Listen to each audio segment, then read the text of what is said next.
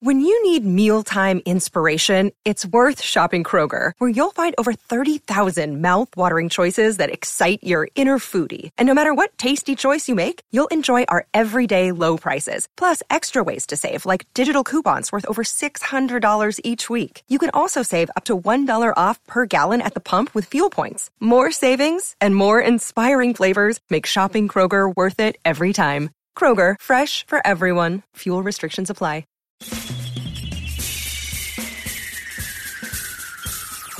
This is The Other Side of Midnight with Frank Morano. They're running a strange program, y'all. Now, here's Frank Morano.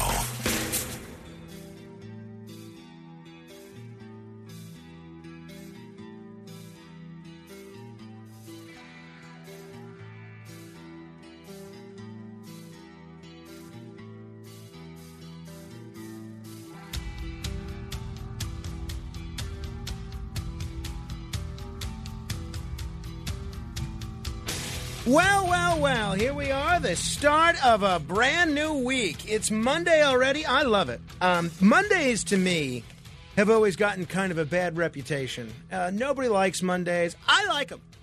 I always find Mondays to offer one, ideally, you should be at least somewhat well rested from the weekend.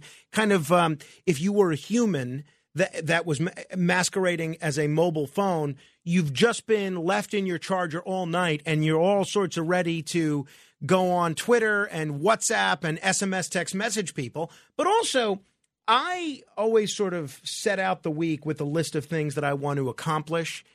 And on Monday, everything is possible. It's the beginning of the week, and the world is your oyster, essentially. Uh, a lot of people taking off this week. I don't think. I think we're on just about every day this week. I, am not sure about Friday, but uh, I'm looking forward to being on. Uh, yeah, I think we are on Friday. Uh, Matt Blaze, what's your deal? Are you here all week? I'm here all week. Are you here all week? I think so. Yeah, the only day that we might be off is, is Friday, but I think we're. I, I think I, I, can't remember what days I put in for. I think it might just be the 29th and the 30th. So I, I think I am here all week. Yeah, I know I'm here all week, not next week. Not next week, right? No. Okay. As far as I know, but yeah. Well, things could change. Uh, that's that's certainly true. They certainly can. All right, uh, and Kenneth is back. This is a rare treat to have Kenneth uh, back at work. Welcome back, Kenneth. Hello, Mr. Frank. What, what were you doing on uh, Friday? I was uh, just chilling. Oh, just chilling. All right.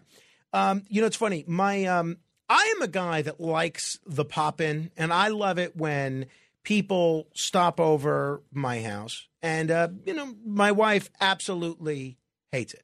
Absolutely cannot stand uh, when anybody just comes comes over.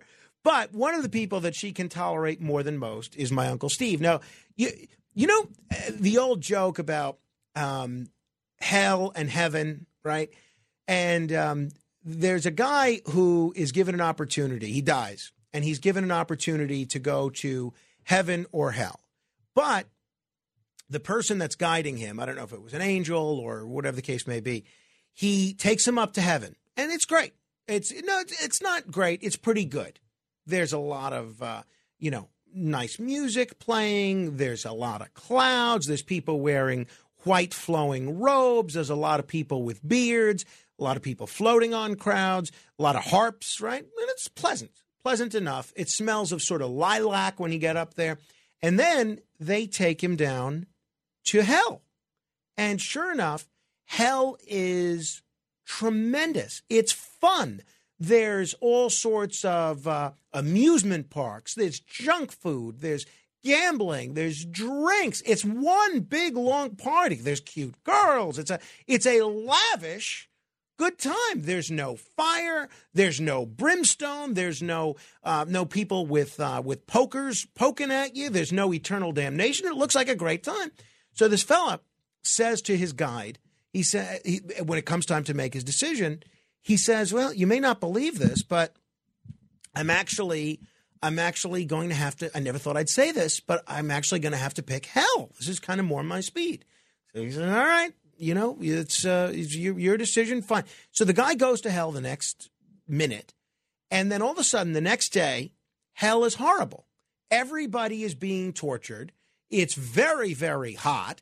There's uh, everybody essentially pushing boulders up mountains to nowhere. People are being tortured. It's painful. It's uncomfortable. There's no party. And the guy says to one of the demons down there that looks like he has some influence of what's going on. And he says to the demon, Hey, what's going on? What happened to this scene that I saw yesterday? And this is really a joke politicians tell with one another. And so the demon tells him, Well, you got to understand, yesterday we were campaigning. And today, that this is kind of just how it is. And um, that is how my Uncle Steve is right now. Because my Uncle Steve is, he's preparing to marry uh, his fiancee, and she doesn't like his cats, right? And he is desperate for us to take at least one of his cats. So he's been just super nice, super generous. He came over to drop off some vintage Dr. Seuss books and uh, he's just been over the moon. He's always nice, oh, always generous, but he's been over the top generous with us as of late. And he brought over his report card from the fifth grade. And ironically, I knew his fifth grade teacher. He just passed away, unfortunately, but I didn't know that this was his teacher. But I'm looking at the comments that this teacher made on my uncle's fifth grade report card. And you know what he said twice in two different marking periods? He said, in words or substance, I don't have it in front of me. I should have taken an image. He said, Steve needs to watch his weight. And he said, be careful with the kind of food Steve is eating. This could very easily turn into a weight problem. And I was struck by a couple things. One, I was thinking, you really couldn't do that today as a teacher, as a teacher in a public school, especially. You really couldn't tell a, a student on its on his report card watch your weight. And I'm starting to think to myself, is that good? Is that bad? Well, look, I mean, you don't want to hurt a student's feelings. You don't want to upset parents. I guess it's probably a good thing. And then I read the Sunday New York Post, where apparently there is one public school, at least in New York, where this still goes on. Deborah Mastriano, in a New York Post exclusive, is the principal of PS 166 on the Upper West Side. But if you're listening outside the New York area, this is really a subject that I think the whole country is dealing with. She once forbade a kindergartner, this is the principal, from eating a piece of birthday cake from his home packed lunch because she thought he was overweight.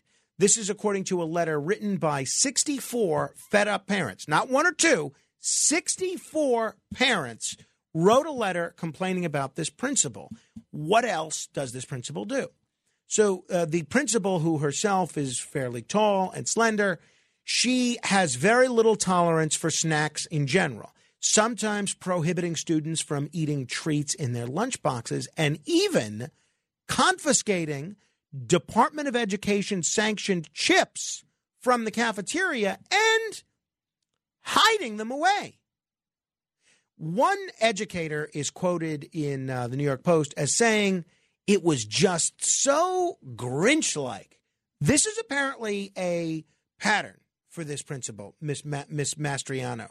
In another, what they call snack attack, the principal was photographed standing over a student in the lunchroom and directing him to forego a donut he brought from home. And after ordering a first grader to lay off her candy bar, the principal was confronted at an October staff meeting. She defended her action, saying it was one time and that she wanted them to be healthy and wanted them to have a good day. It was one child, one time, according to notes from the meeting. Now, it certainly seems uh, like this is a pattern. And according to the parents' letter, which was written to the district superintendent, this is a pattern. The principal has a big problem with junk food, and parents are upset about it. And here's my question for you Does the principal have a point? Are the parents right to be upset, or does the principal have a point? There's no allegation that the principal was ridiculing anyone. There's no allegation that the principal was walking around calling students fat. It seems like the extent of this principal's Grinch like behavior is not wanting elementary school, school students to eat junk food, not wanting them to eat cake and potato chips and so forth. And I have to tell you, I, I don't know if anyone has noticed this, but we have a tremendous problem with childhood obesity in this country. We are at alarming and record levels of childhood obesity. And uh, look, I, I always hate talking about this subject because I could stand to lose more than a few pounds. So, um, you know, whenever I make comments about this subject, people always comment, especially on social media where the real brainiacs among us gather to comment on world affairs. And they say, oh, who is this guy uh, to comment on anything having to do with weight when he's so overweight, whatever. Okay, let's acknowledge the fact that I'm overweight. But um, children being overweight is, in the long term, a much bigger problem, not only for themselves, but for society. And in the auspices of not wanting children bullied, we have conditioned parents, educator, other young other children to accept being overweight. And that's good. People should always accept who they are. But what's not good is this principal has become the bad guy because the principal is telling children they shouldn't eat junk food. You know what? They shouldn't eat junk food. I read this article and I read this letter and I read the allegations against this principal. And if she is hiding potato chips away and telling children not to eat donuts and not to eat birthday cake, you know what I say? Good for her. Good for her. I wish these parents that are giving their children donuts and birthday cake to take to school on a daily basis and okay with them eating potato chips. They say they're sanctioned by the DOE. Who cares? Who cares if a potato chip is sanctioned by the DOE? I wish these parents would learn a thing or two from the principal and say, well, wait a minute. Why is the principal taking birthday cake away uh, from my child? Now, look, I'm not, uh, I'm, I'm not against a student having a birthday party in school and bringing the cupcakes or something. That's once a year. But if this is a routine situation, and it seems like that's the case, and it's not just in this school, it's in every school in America where we have, in some cases, turned a blind eye, and in other cases, encouraged children gobbling down junk food. I think this is an important conversation to have. And I hope this principal doesn't lose her job over this. And I hope, more important, that the next principal who might be trying to give uh, guidance to their students about what foods to eat and what foods to avoid. I hope the next principal doesn't say to themselves, whoa, whoa, whoa, I don't want to end up on the front page of the Sunday New York Post like Miss Mastriano. I'm just not going to say anything. That would be a real shame. Because if you look at what childhood obesity is leading to, we are seeing alarming and record rates of diabetes among children. We are seeing all sorts of lifestyle problems follow these children from uh, childhood to adolescence to adulthood. It's leading to soaring healthcare costs. And this is not something that's good for anybody, certainly not for the country. And uh, I don't think this principal is a Grinch. I don't think this principal is being fairly represented here. I don't think this principal should be villainized. And I say if she's keeping kids from eating junk food, good for her. I think we want principals. I think we want teachers to be leaders, to set an example, and to offer guidance to children. Yes, that should include about a healthy and balanced diet. I want to repeat there's no allegation that any of these students were ridiculed. There's no allegation that any of these students were abused. No allegation that this principal put her hand on any student, uh, used profane language, or anything like that. All she did was try to stop them from eating junk food. And she is being treated literally like the Grinch. What say you? 800 848 9222. That's 800 848 9222. Let me begin with Loretta in Brooklyn. Hello, Loretta. Hi. Hi, Frank. Good morning. Morning. Um, I don't know if you remember. I told you I lost 150 pounds. I remember. That's great. Good for you. That's uh, inspirational. Okay. Right. Um, in, in later life, of course, um, I ballooned up to 300 pounds. But you come from Staten Island, right? Yes. I went to St. Joseph Hill. And when I was uh, 15, I was a sophomore, and Sister Kathleen was a very heavy nun and they looked like little penguins back then. And um, I was um, short. I'm still short, even shorter now. Old age shrinks you. Um, I was short and dumpy, short and fat, whatever.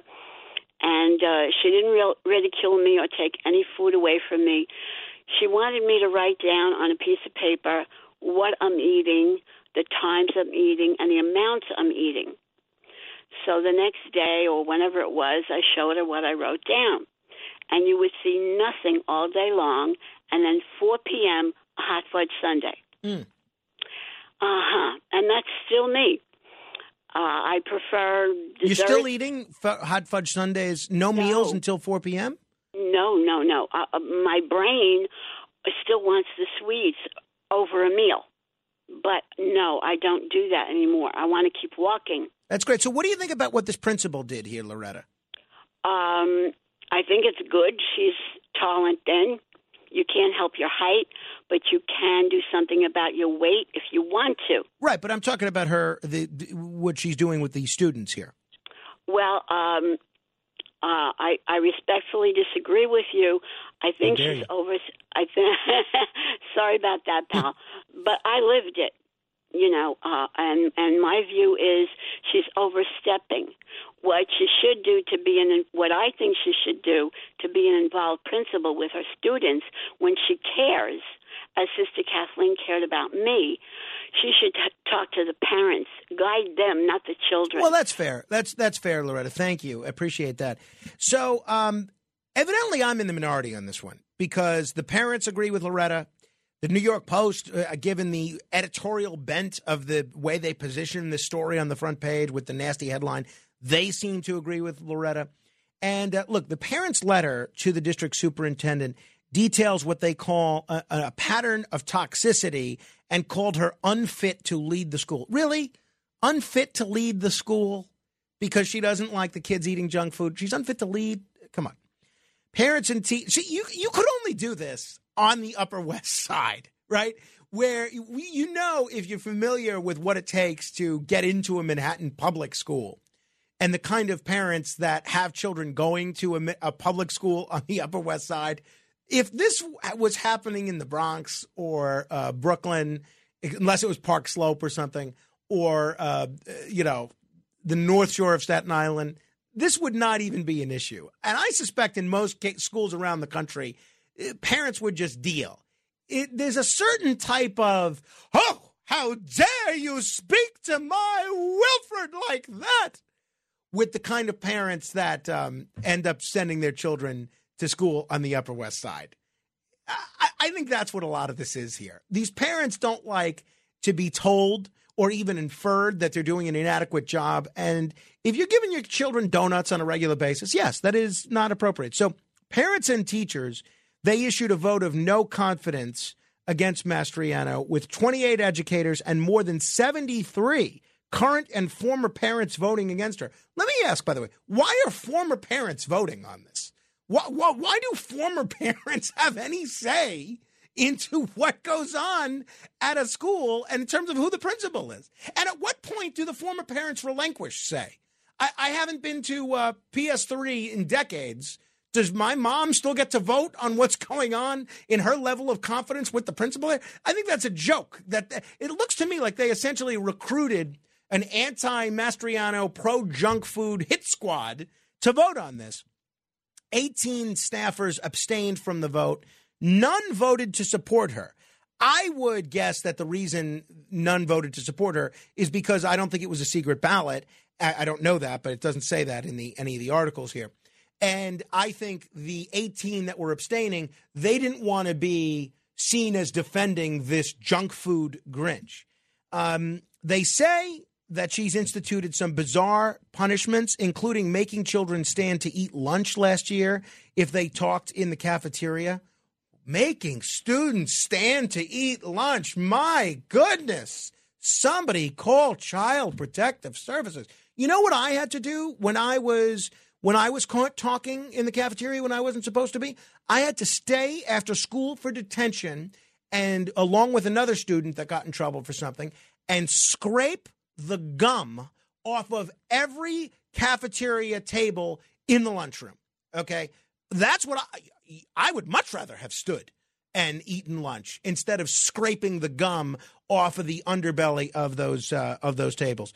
She um, she's had children walk in circles outside during recess, and according to that's according to one parent. Teachers said that Mastriano micromanages them, tearing down bull- bu- bulletin boards she doesn't like, directing what color paper students can use, and even issuing an edict banning pencils because she doesn't want children to erase mistakes. Instead, they have to use markers. I have to tell you, I love this woman. I think this woman is my kind of crazy. She's my kind of quirky. She micromanages. Okay, people have to deal. You know what this is? This is teachers not liking somebody watching what they're doing, not liking being a little micromanager. Now, I'm not a micromanager. I'm not really a manager at all. Uh, but if I were to manage anything, my attitude is all right, you do your own thing. You find the best people, let them do their thing and not micromanage them. But a lot of people are micromanagers. And I think they're using this junk food situation as an opportunity to get rid of her. 800 848 9222. John is in East Chester. Hello, John. Hey, how you doing, Frank? Good morning. Doing great, thanks. I got to tell you that I agree with you and I disagree with you. I am kind of in between. A multiple personality disorder. Most, yeah. I feel as though that you're correct. The children should be, you know, eating healthy and, you know, doing the right things. And I believe she has the right intentions. But also, I believe that these kids go to school to learn, not to get a lecture on their their food habits. You know, that's something that the parents should be teaching them, you know, to eat in moderation or to eat healthier. Um, John, that's a fair point. By the way, did um, Kenneth, the newly returning Kenneth, did he tell you to turn your radio off before getting on the air? No, he didn't. He no, didn't. I'm sorry. Interesting. No, no, no, no, no. It's not your fault. Believe me, it's it's our fault, and it's and it's Kenneth's fault. Uh, we had no problems with that when Ryan was here on Friday. But um, uh, so uh, you think that the this the, every, given what you said, and by the way, no one's telling these children they can't eat donuts or cake or potato chips at home. It's just at school. Do you think that this teacher should lose her job as the 64 signatories to this letter seem to desire? No, I, I don't think she should lose her job. Like I said, I think she has good intentions as and she cares about the students as per you know all principals and teachers do. And i believe you know that she she has the right intentions. And i don't think she should lose her job but i think that this is a subject that could be handled in a much different way Thank you, John. I appreciate that. I'll continue with your calls in a moment. 800 848 9222. There's two open lines if you want to jump on board. Eric, Michael, Fugazi, Tom, Gary, Gina, Phil. We'll try and get to as many of you as we can straight ahead. The Other Side of Midnight with Frank Morano. It's The Other Side of Midnight with. Frank Morano.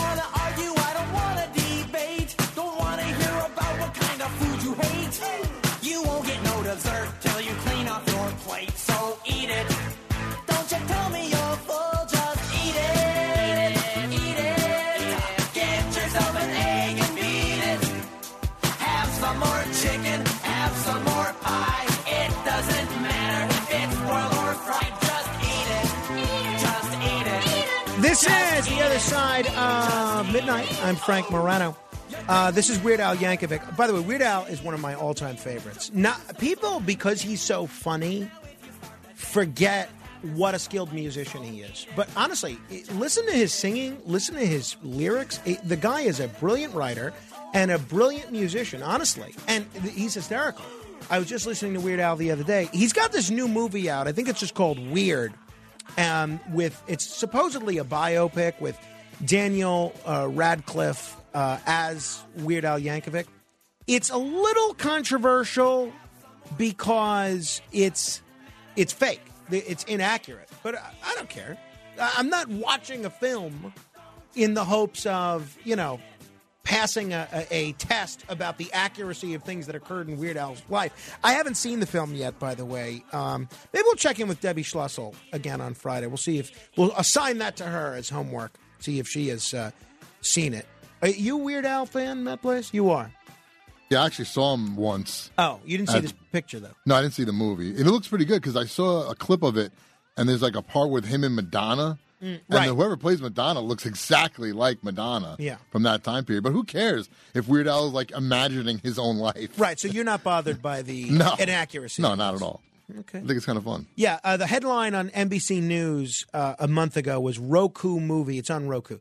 Weird about Weird Al Yankovic is fake, funny, and meta. You know, I'm a little over people using the term meta as an adjective for everything, but whatever. That's the it's the world we're living in, apparently. Uh, but uh, I'm I'm to check that out. You know, if my, my wife, if uh, you're listening, maybe we could put that on our list. The next time we get to watch a motion picture, maybe we could throw Weird on there because I am a Weird Al Yankovic fan. Speaking of my wife, I'll tell you, we can't catch a break in our household. Last weekend, meaning not the weekend that we just experienced, last weekend, I had a full weekend full of plans. And and those were all, you know, that none of them came to fruition because my son came down with the flu. We've been giving him Tamiflu all week, and lo and behold, Carmine is back to normal. And then the other shoe just drops. Friday, I was really excited to go to my friend Arthur Aidala's Christmas party. Now, this is my kind of party. One, because, you know, I'm friends with a lot of the people that were going, not just Arthur and people at his firm, but, you know, a lot of other people. It was really a fun group of people. But then um, I don't have to work that night. So I get to really, you know, let loose. I get to really have a few. I don't have to work the next day. So I could really, you know, in, in, indulge in frivolity. Then, uh, you know, I looked like I was going to have to go solo to this because my, my wife said that even though Carmine was feeling better, you're still contagious as a child for up to seven days. So we canceled our babysitter. She was going to come with me.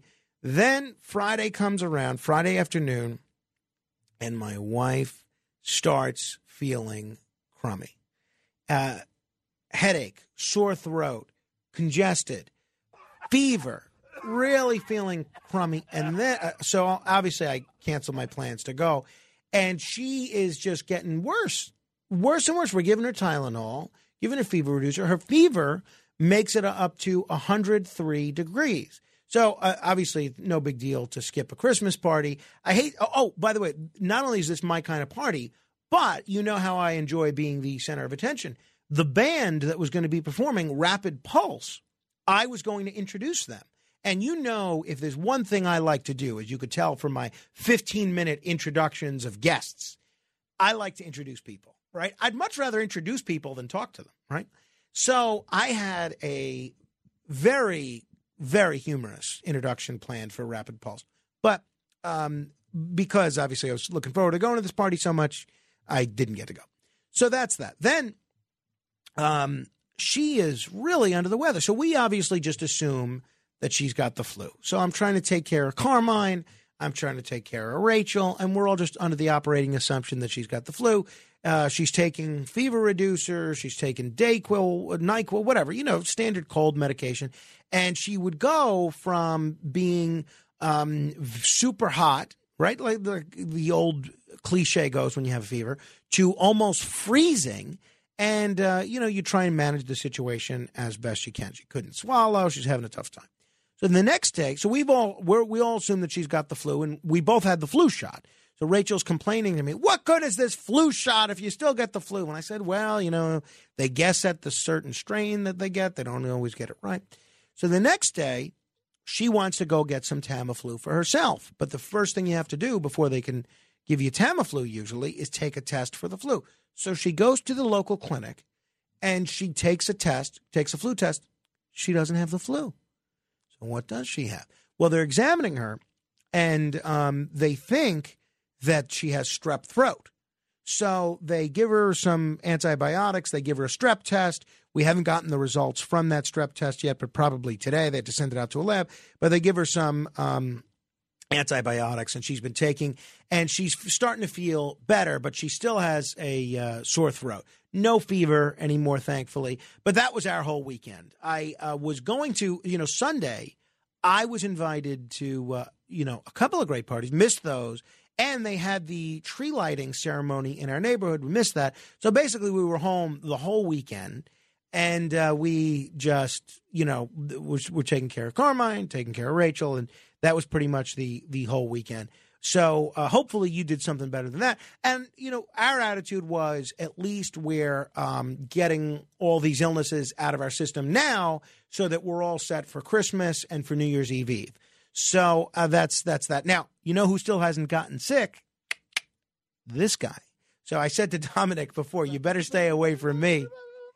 You better stay away from me because you know I'm going to get sick, you know, uh, today, tomorrow. So, big portion of the weekend, my wife is walking around when she found out she didn't have the flu because she assumed Carmine had it. She couldn't give it back to him. But then when she found out she had probably strep or some throat infection, she's walking around in a mask, cloth mask. And uh, I said, honey, you really walking around our house with a mask? And she says, yeah, I don't want Carmine to get it. I don't want you to get it. I said, one, you haven't seen another person other than Carmine and me all week. Chances are, whatever you have, you probably got it from me. I probably got it from uh, Alex Barnard or something. And um, I unknowingly transmitted it to you. So I'm, be- and second, I've been around you, you know, all week and all weekend. If I'm going to get whatever you got, chances are pretty good, and that I've already gotten it. Second, how much of a protection do you think that cloth mask that you're wearing really is? It's not like you're wearing an N95 mask or even a surgical mask. You're wearing a piece of cloth over your face. He says, yes, but if there's droplets of saliva. And so, again, I'm thinking to myself, why is this going to be the argument that I fight? I mean, uh, m- my wife already gets mad at me for so many things that I legitimately deserve reproachment for. Why should I stoke the flames and create an argument over a mask? So that was our weekend.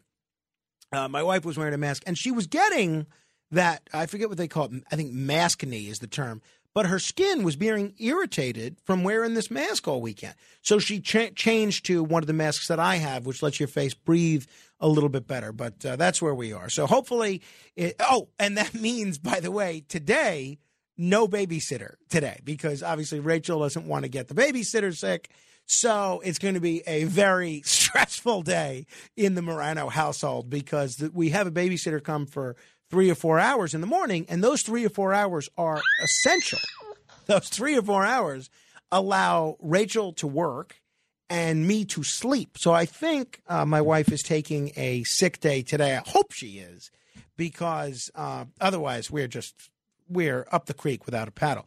All right, we're talking about this uh, story in the New York Post of this principal who parents and staff members are trying to essentially get fired because they say this is a pattern of toxicity and that pattern involves hiding junk food and taking junk food away from children. The parents are unhappy, the parent the teachers are unhappy, and they had a vote of no confidence. The fact that she has made it to the front page of a New York City tabloid, I don't think looks good for her. Um, let's look at the job she's actually done as principal. In the last 10 she took over this school in 2012. In that time, test scores have improved. But according to the New York Post, they say morale has plummeted. How does the New York Post know morale has plummeted? I don't know how this article came to be, but clearly someone who is a parent of a student at this school or a teacher at the school is friends with someone at the New York Post. And that's how this article came to be. They say um, One one departing teacher sent a farewell email to the staff last year saying she hoped you can get out too, meaning the other teachers, because it's just not worth it.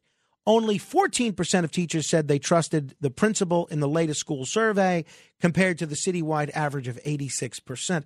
You know, it's funny. I'm all for democracy, right? I, I my whole I don't even know what my political philosophy is. If I'm liberal, if I'm conservative, if I'm independent, if I'm libertarian, whatever. I have no idea what my political philosophy is. If I were to boil down my political philosophy to anything, it's that I believe in democracy. I believe that people should have more power and that uh, special interests, brown nosing politicians with connections, and other people that aren't folks, voters, individuals should have less power. That being said, as as even though I believe full throttle in democracy, the administration of a school is not a democracy. It, there's a hierarchy. The principal is the boss. And it sounds like this is a tough boss to have. And it sounds like a lot of the teachers have been itching and looking for the last 10 years for a way to get rid of her. And it looks like they might have finally succeeded with this junk food situation. My take is unless there's something else that's not in this article and not included in this letter, they should not get rid of her because she's tough on junk food. What do you think? 800 848 9222.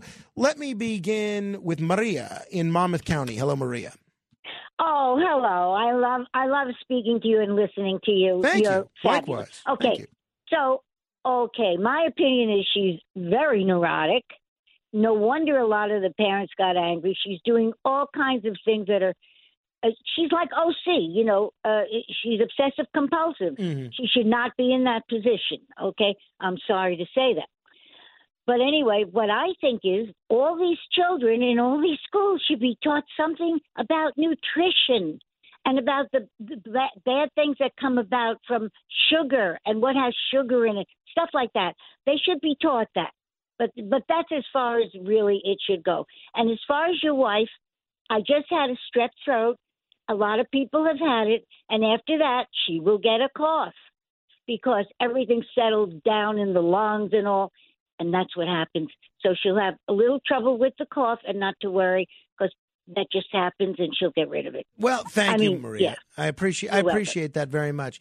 Uh, by the way, there's one report in this in this New York Post article that if it's true, it's bad, right? And no educator should be saying this. Let me go on record before I tell you what this quote is and say I don't believe this, right? Uh, Just I don't believe it. The letter also alleged that the principal, Miss Mastriano, said that the school was becoming too Asian. I hate Asian people. They're quoting her as saying, I hate Asian people. Let me go on record. There's no way she said that. There's no way. I don't know this woman. I've never spoken to this woman. I'm not basing that in anything. I can tell you there's no way a public school principal uh, in any New York City public school, but especially on the Upper West Side, there's no way that she is is openly saying in earshot of anyone, I hate Asian people. There's no way. There's no way. 800 848 9222. If you hate Asian people, give us a call. Uh, Gina is in Brooklyn. Hello, Gina. Hi, Frank. Hi. Frank, my best friend since I'm a kid is Chinese. I just want to tell you that um, I don't believe it either. Yeah. I don't. I don't believe anybody who is intelligent enough to be a high, uh, a school principal would say that at all.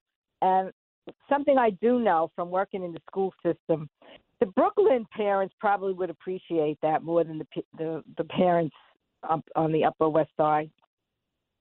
and um, Y- Meaning, you think the parents would would appreciate what she's doing Yeah. more? Yeah. Yeah, I think the, the parents feel criticized. I think you're right that there is somebody who knows somebody in the newspaper. And I think that sometimes when you have a standard of excellence and you really care and you go the extra mile, you make yourself a target for criticism. Because although a former caller said that most teachers and principals do really care about the students, I don't agree that most teachers and principals really care about the students. I think when you really care about the students, you are highly criticized by your colleagues, and there are a lot of go alongs to get along. So she's not well liked, and she might be, you know, uptight. She might create a little stress for people who want to just relax on the job. But I don't think that uh, she should be losing her job for caring about. And it is, it is teaching them nutrition. Right. Exactly. It- Exactly. It is. And it is part of the school curriculum, and it's a guidance counselor's job too to help kids that are overweight and have hygiene problems and all that to bring it to their attention. I think she's a very diligent principal to, to be doing this. Yeah, I, I tend to agree, Gina. Great call. Uh, thank you. I agree with everything you said. You know, when I was in fourth or fifth grade, I had a little tiny little Swiss Army knife. I've always, I, you know, I, I have always pretty much carried a knife of some sort, a small knife. You know, I couldn't kill anybody with it. Uh, j- still to this day. But um, when I was a child, the, the knife that I would carry was even smaller. It was basically a nail file. And you know, one day, um, I think I was in maybe the fourth or uh, fourth, maybe even third grade. I don't know. I was in elementary school, and the teacher saw that I had this Swiss Army knife, and she took it away from me. And again, this is not even a full size Swiss Army knife. This is a tiny Swiss Army knife, and I didn't get suspended or anything, but they, she confiscated it and what gave it to the principal. And the principal would only give it to me. Uh, he wouldn't give it to me. One of my parents had to come down and get the knife back. And I think at the time I thought this was, you know, a little excessive, but the principal was right and the teacher was right. Students should not be walking around with knives, even if they're tiny little Swiss Army knives.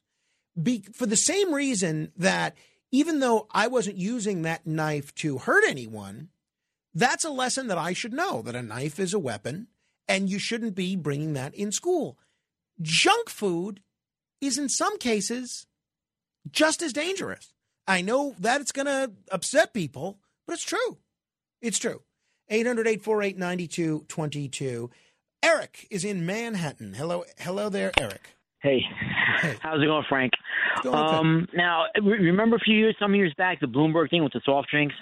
Yes, yes, I do. So you can't see it's not the same though. You can't complain about nanny state because these are kids, and you Right, know exactly. um, when you and then when you when I hear pattern of toxicity for doing your job, like your last caller said, uh, one of one of your last callers, that tells me the parents are snowflakes, and you know I mean.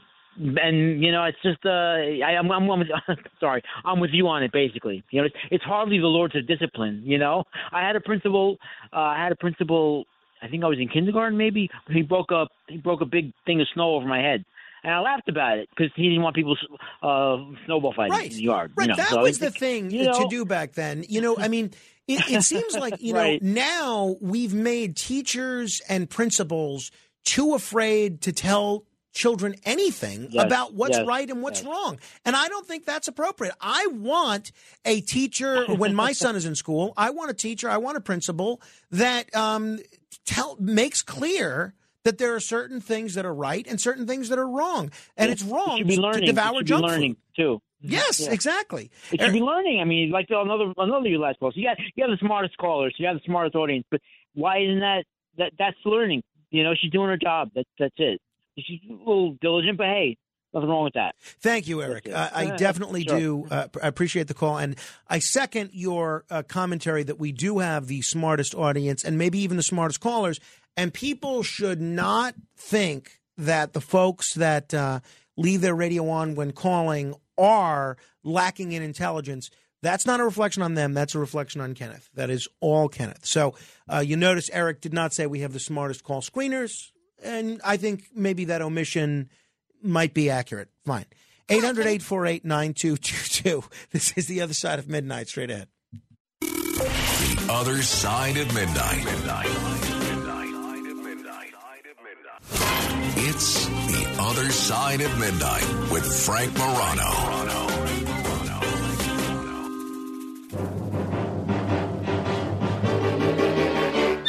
You're a mean one, Mr. Grinch. You really are a heel. You're as cuddly as a cactus. You're as charming as an eel, Mr. Grinch. You're a bad banana with a greasy black peel.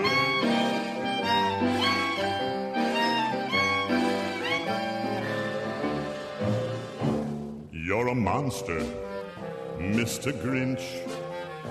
Your heart's an empty hole. Your brain is full of spiders. You've got garlic in your soul, Mr. Grinch.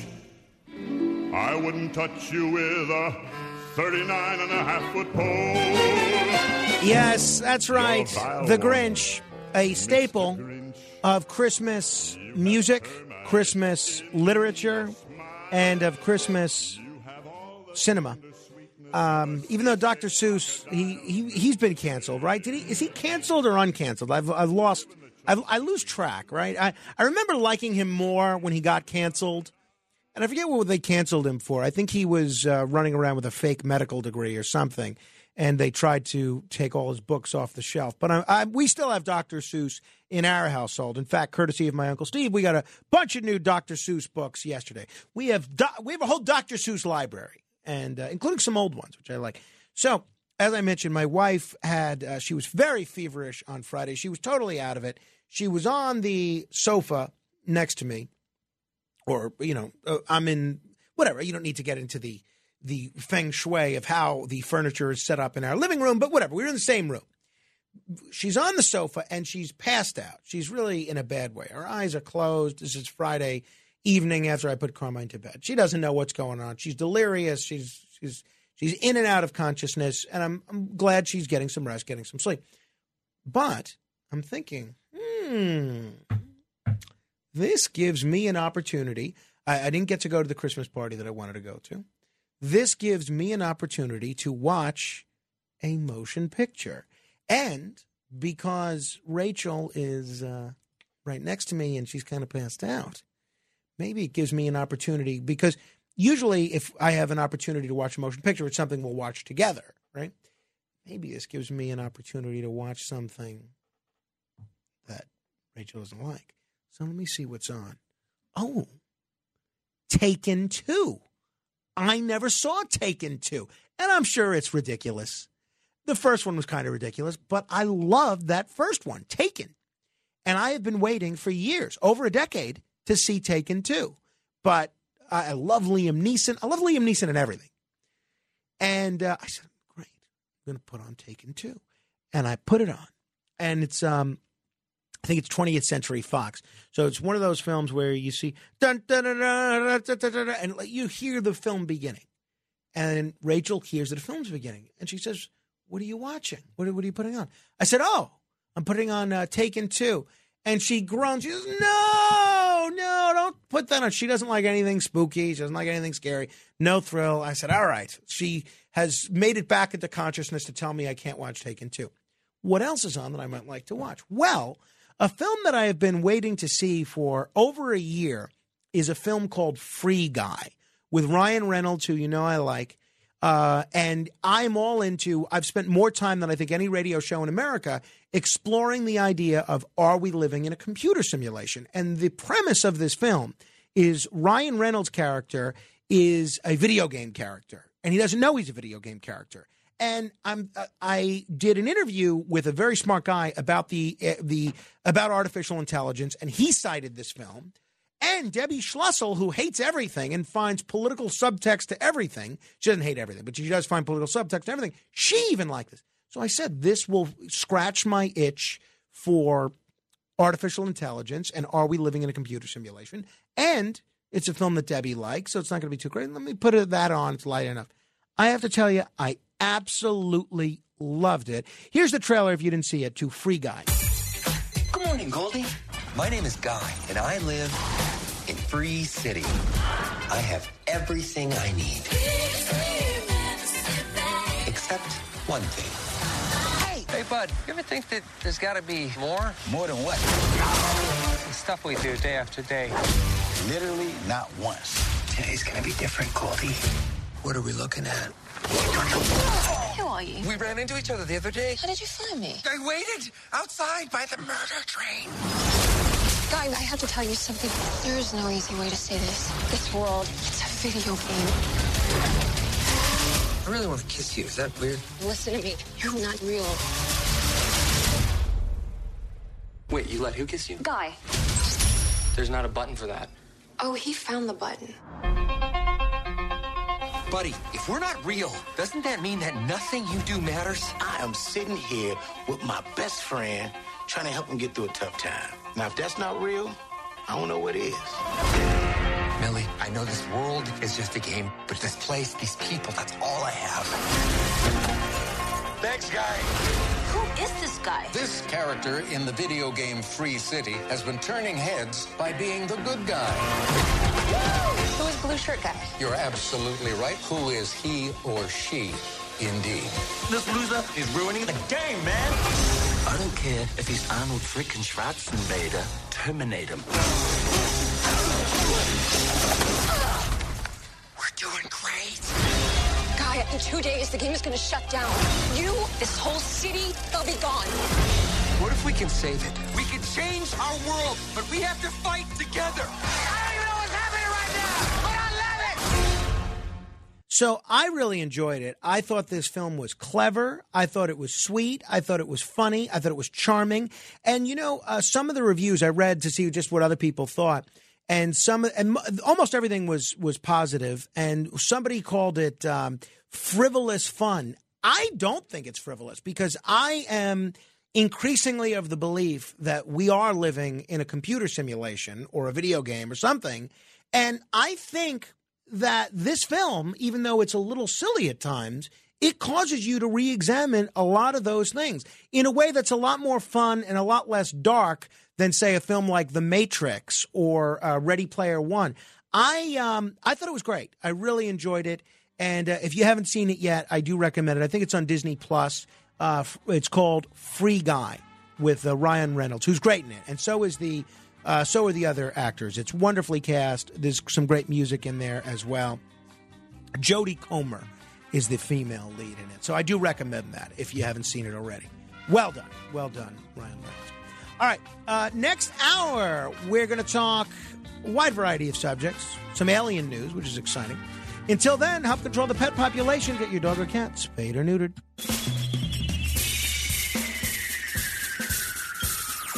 This is The Other Side of Midnight with Frank Morano. They're running a strange program, y'all. Now, here's Frank Morano.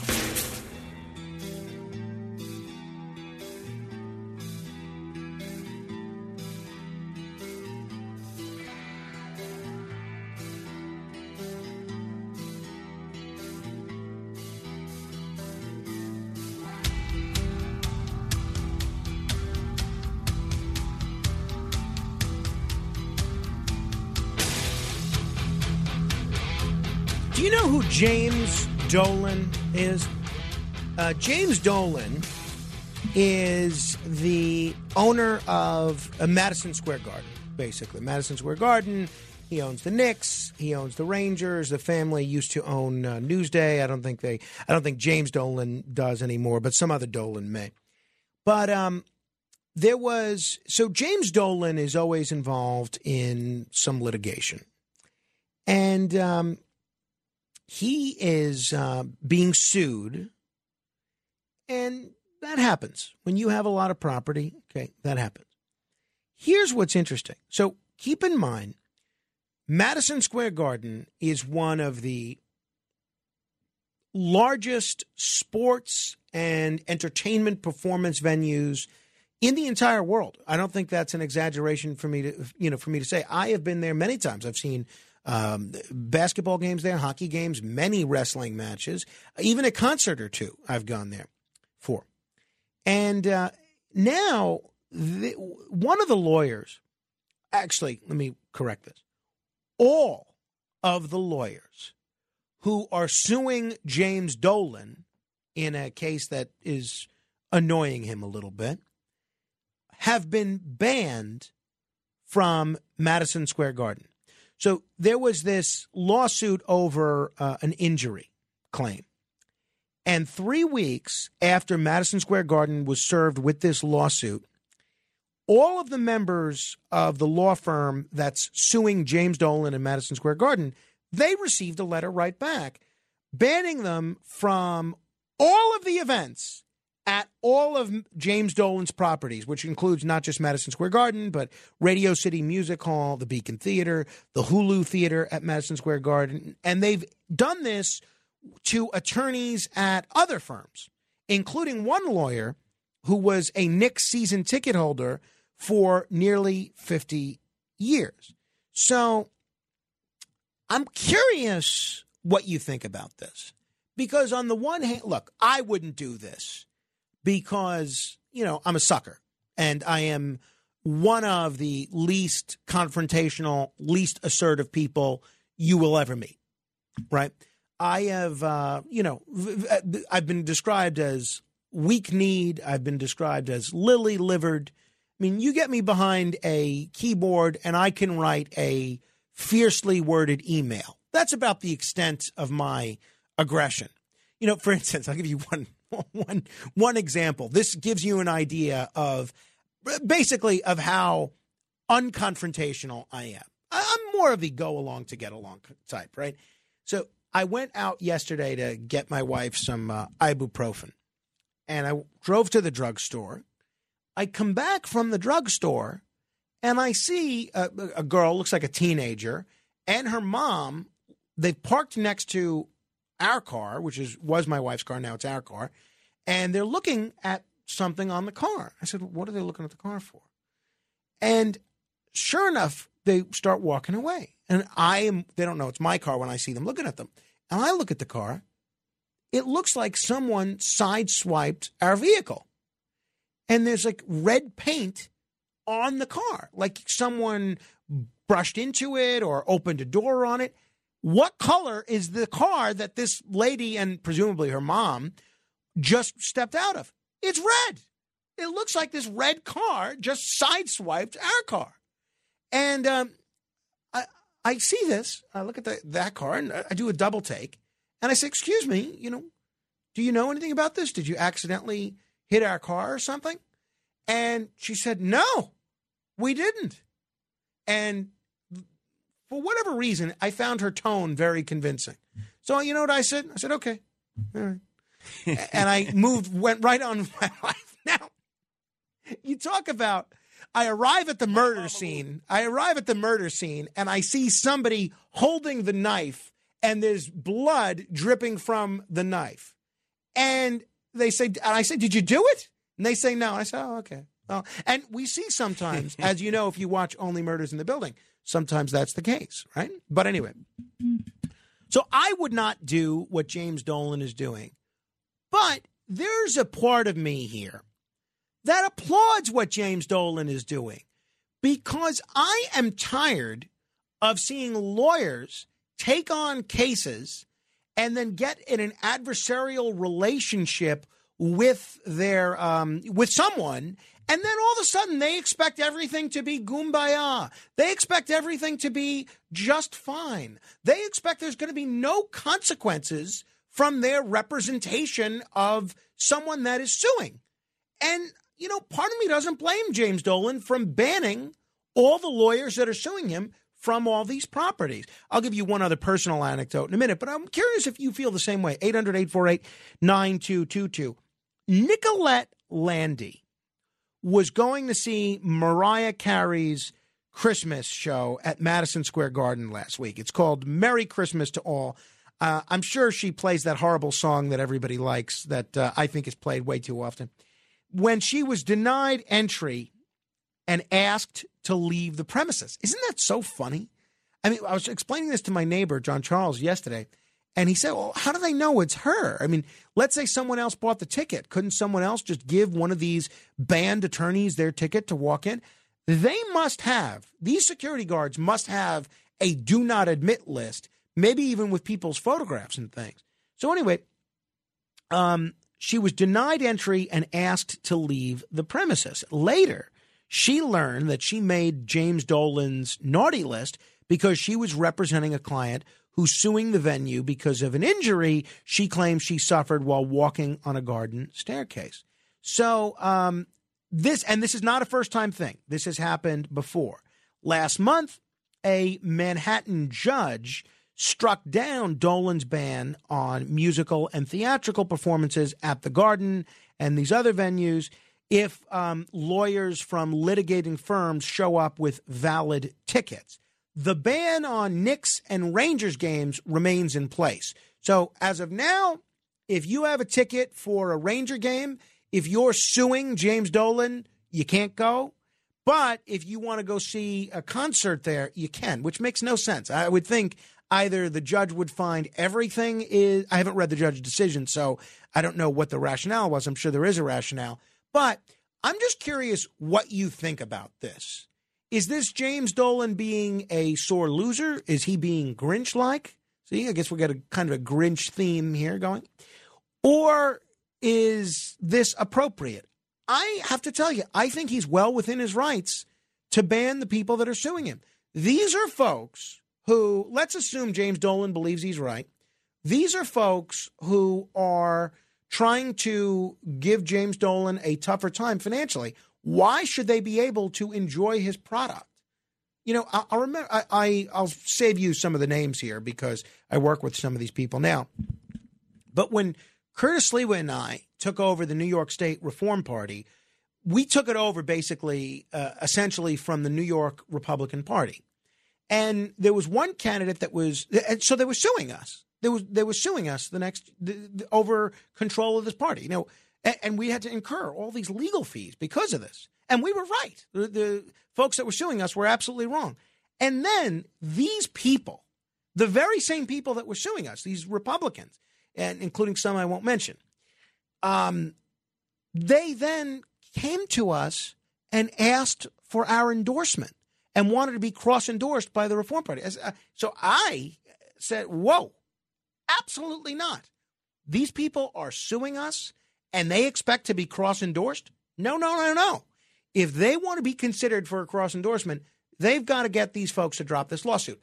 And then it's all, oh, Pontius Pilate. Oh, no, we have nothing to do with that. We have no control over this lawsuit. Well, it's not us. Oh, I said, okay, it's not you. Then this is not us, but you're not endorsed. And that was, that, that's created some problems for Curtis and me to this day with Republicans in New York State. And you know what? I stand by that. And I think we were right. And I, th- I tend to think James Dolan is right here. You can't sue someone and then exp- and force them to undergo legal fees and all sorts of other things, and then expect to be welcomed onto their property. And it seems like that's what these lawyers are expecting. What do you think? We have one, two, three, four open lines 800 848 9222. That's 800 848 9222. Even if Kenneth doesn't tell you, please, when you call, make sure your radio's off and get right to your point. I'll tell you so Kenneth doesn't have to.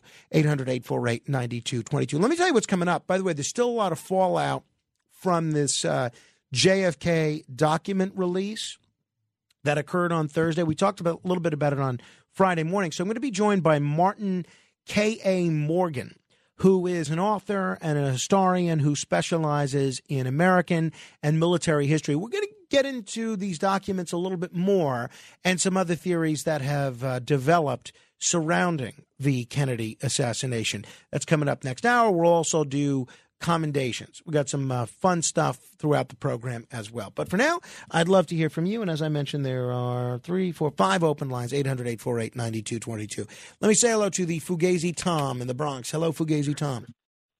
Hey, Frank. Uh, look, just for the record, I might hate spinach, I might hate squash, but I do not hate Asian people, okay? Very nice. Very right big of them. you to say that. Okay, now for, of the thing of the lawyers with Dolan, I would think he is um, not uh, right, don't have the right to um, ban them from the garden. But since he's having maybe litigation with them, he might feel it's appropriate because they might sabotage something, you know, and that is the scene of the crime, is it not?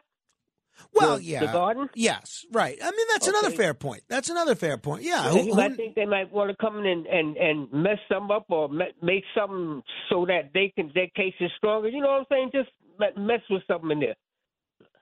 All right. Well, uh, for so their, for their benefit. So um, I, I- I'm kind of not clear in which direction you're coming down. Do you think it's okay for Dolan to, you know, to uh, ban these folks or or not? No. No. No, I don't. But what about what you just said? What about what you Yeah. just? Be- because this might uh, interfere with his case. You know, this is about being inside the garden, and they claiming that somebody got hurt in there, so they might come in there and want to fix something. See, people could fall over this, fall over, you know, could could do something to make their case a little stronger. Right, but So again, Tom, that- I, I don't understand that- then why. Okay, I, Yeah, I feel like you're kind of contradicting yourself, right? So you're saying on the one hand he shouldn't ban the lawyers, but then you're saying, well, but if the lawyers are allowed access to Madison Square Garden, they could do something to sabotage the case. I, I don't understand. Yeah, because the case is in Madison Square Garden. Right, I, I understand that, Tom. So, so, um, but I mean, under, under other conditions, but since the case is in the garden, I think he he's got a point. But but, but on the regular, anywhere else, you know what I'm saying? Uh, I think the lawyers would have a right to go in and, and everywhere but the scene of the crime. Yeah, well, You know okay, fair enough, Tom. Thank you. You know, it, I mean, think about it in your own life. It's easy to not empathize with billionaires, and I'm pretty sure James Dolan is a billionaire. Um, but let's say this was like a little, let's say it's a bakery.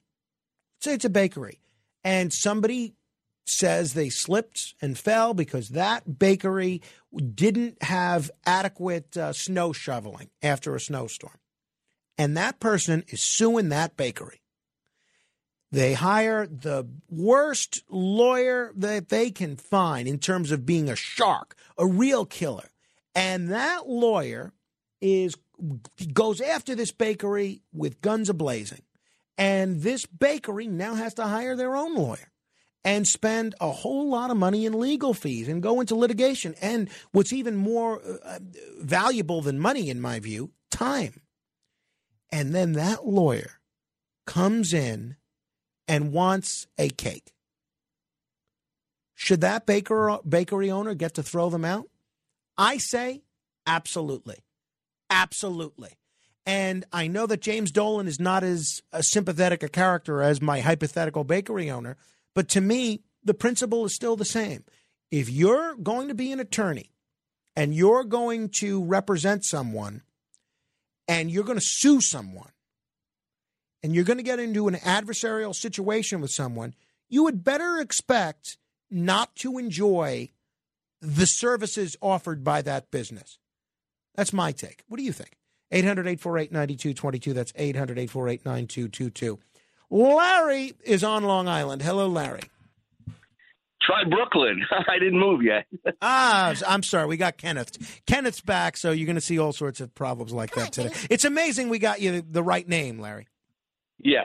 Um, anyway, I, Frank, I have to tell you, your position is, I think, totally absurd. Because first of all, what are you going to make a full-scale attack all of a sudden on the legal profession?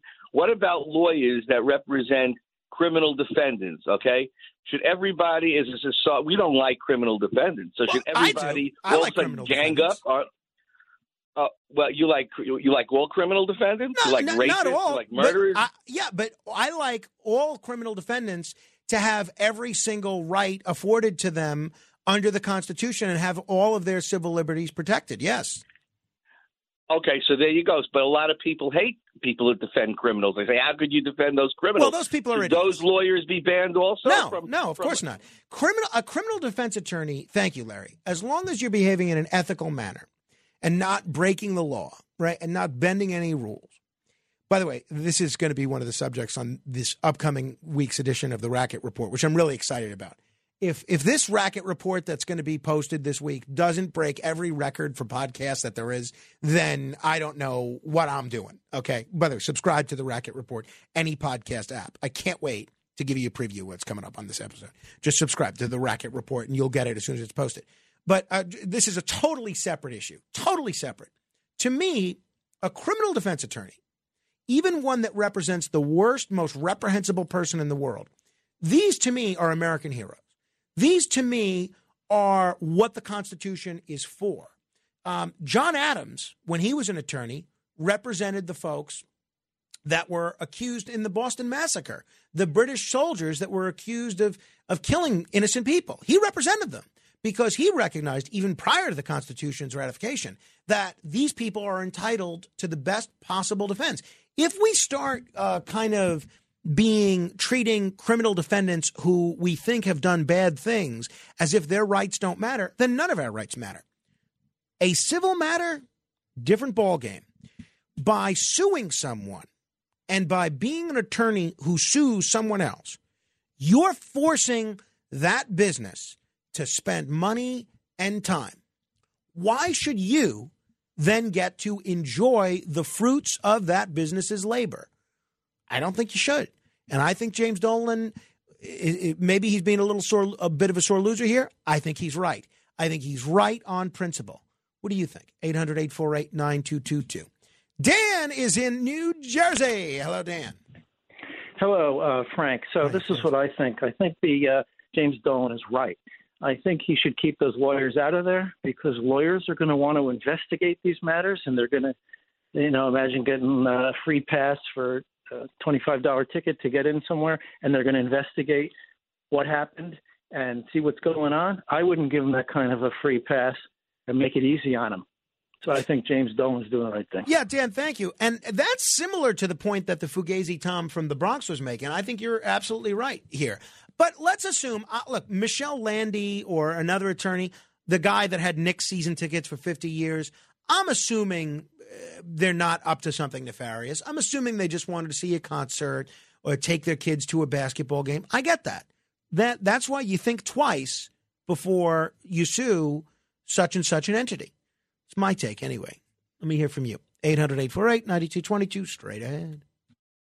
The Other Side of Midnight with Frank Morano. It's The Other Side of Midnight with Frank Morano.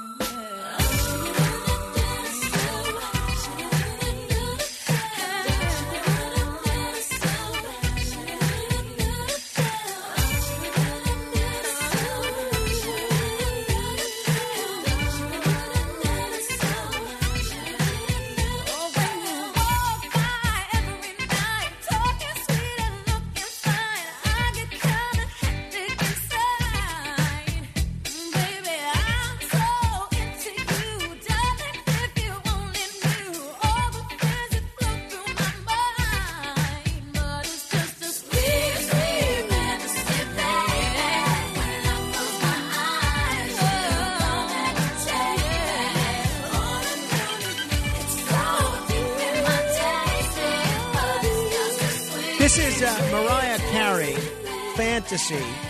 It was a fantasy for attorney Michelle Landy to be able to see this song being performed at Madison Square Garden because she's suing the guy that owns the venue. Um, this song, by the way, is also, believe it or not, an integral plot point to the film Free Guy. Um, not integral, but it's pretty significant. So if you, I want to warn you, I was talking about how I endorsed that uh, motion picture, Free Guy with Ryan Reynolds, uh, who may be the only actor that's uh, more handsome than Kenneth. But um, if you don't want this song stuck in your head for two days after seeing that picture, don't see the picture. That's the other thing. And by the way, I saw Encanto, which is a children's film that I also recommended. I still have three songs from Encanto stuck in my head. And uh, I um, look, I, I know Lin Manuel Miranda is very talented and everything, and people are well aware of his abilities as uh, everything he does. I think if they were to make Encanto into a Broadway play, that has the potential to be a, a, a, a as big of a hit as Aladdin or The Lion King. I really do think that. Uh, there's so much great music in that picture already that I think that uh, that would do really well as a Broadway musical. 800 848 9222. Let me say hello to Pete on Staten Island. Hello, Pete. Hi, Frank. First of all, a speedy recovery to your family. I've been Thank going you. through this for a month. Well, it's the And, uh, season. they say we're facing a triple demic RSV, flu, COVID. And my brother in law has COVID. I think my sister in law, who's with child at the moment, has COVID. So uh, I, I thankfully, um, you know, uh, uh, they don't mention strep as part of the triple demic, but I guess we're just lucky. Right. And I wanted to say, uh, it's a little humorous. Um, one of my friends fell in a deli on New Dorp Lane. And instead of going to the hospital, he crawled across New Dorp Lane over to the law office across. I won't say the name. yeah. And the guy told him, he says, Where did you fall? He says, Across the street. He says, Well, I can't take the case. I got to worry about what they put in my coffee or my eggs. You know, Pete, oh. Pete, that makes perfect sense, right? See, that lawyer was exercising good gut judgment and very good discretion.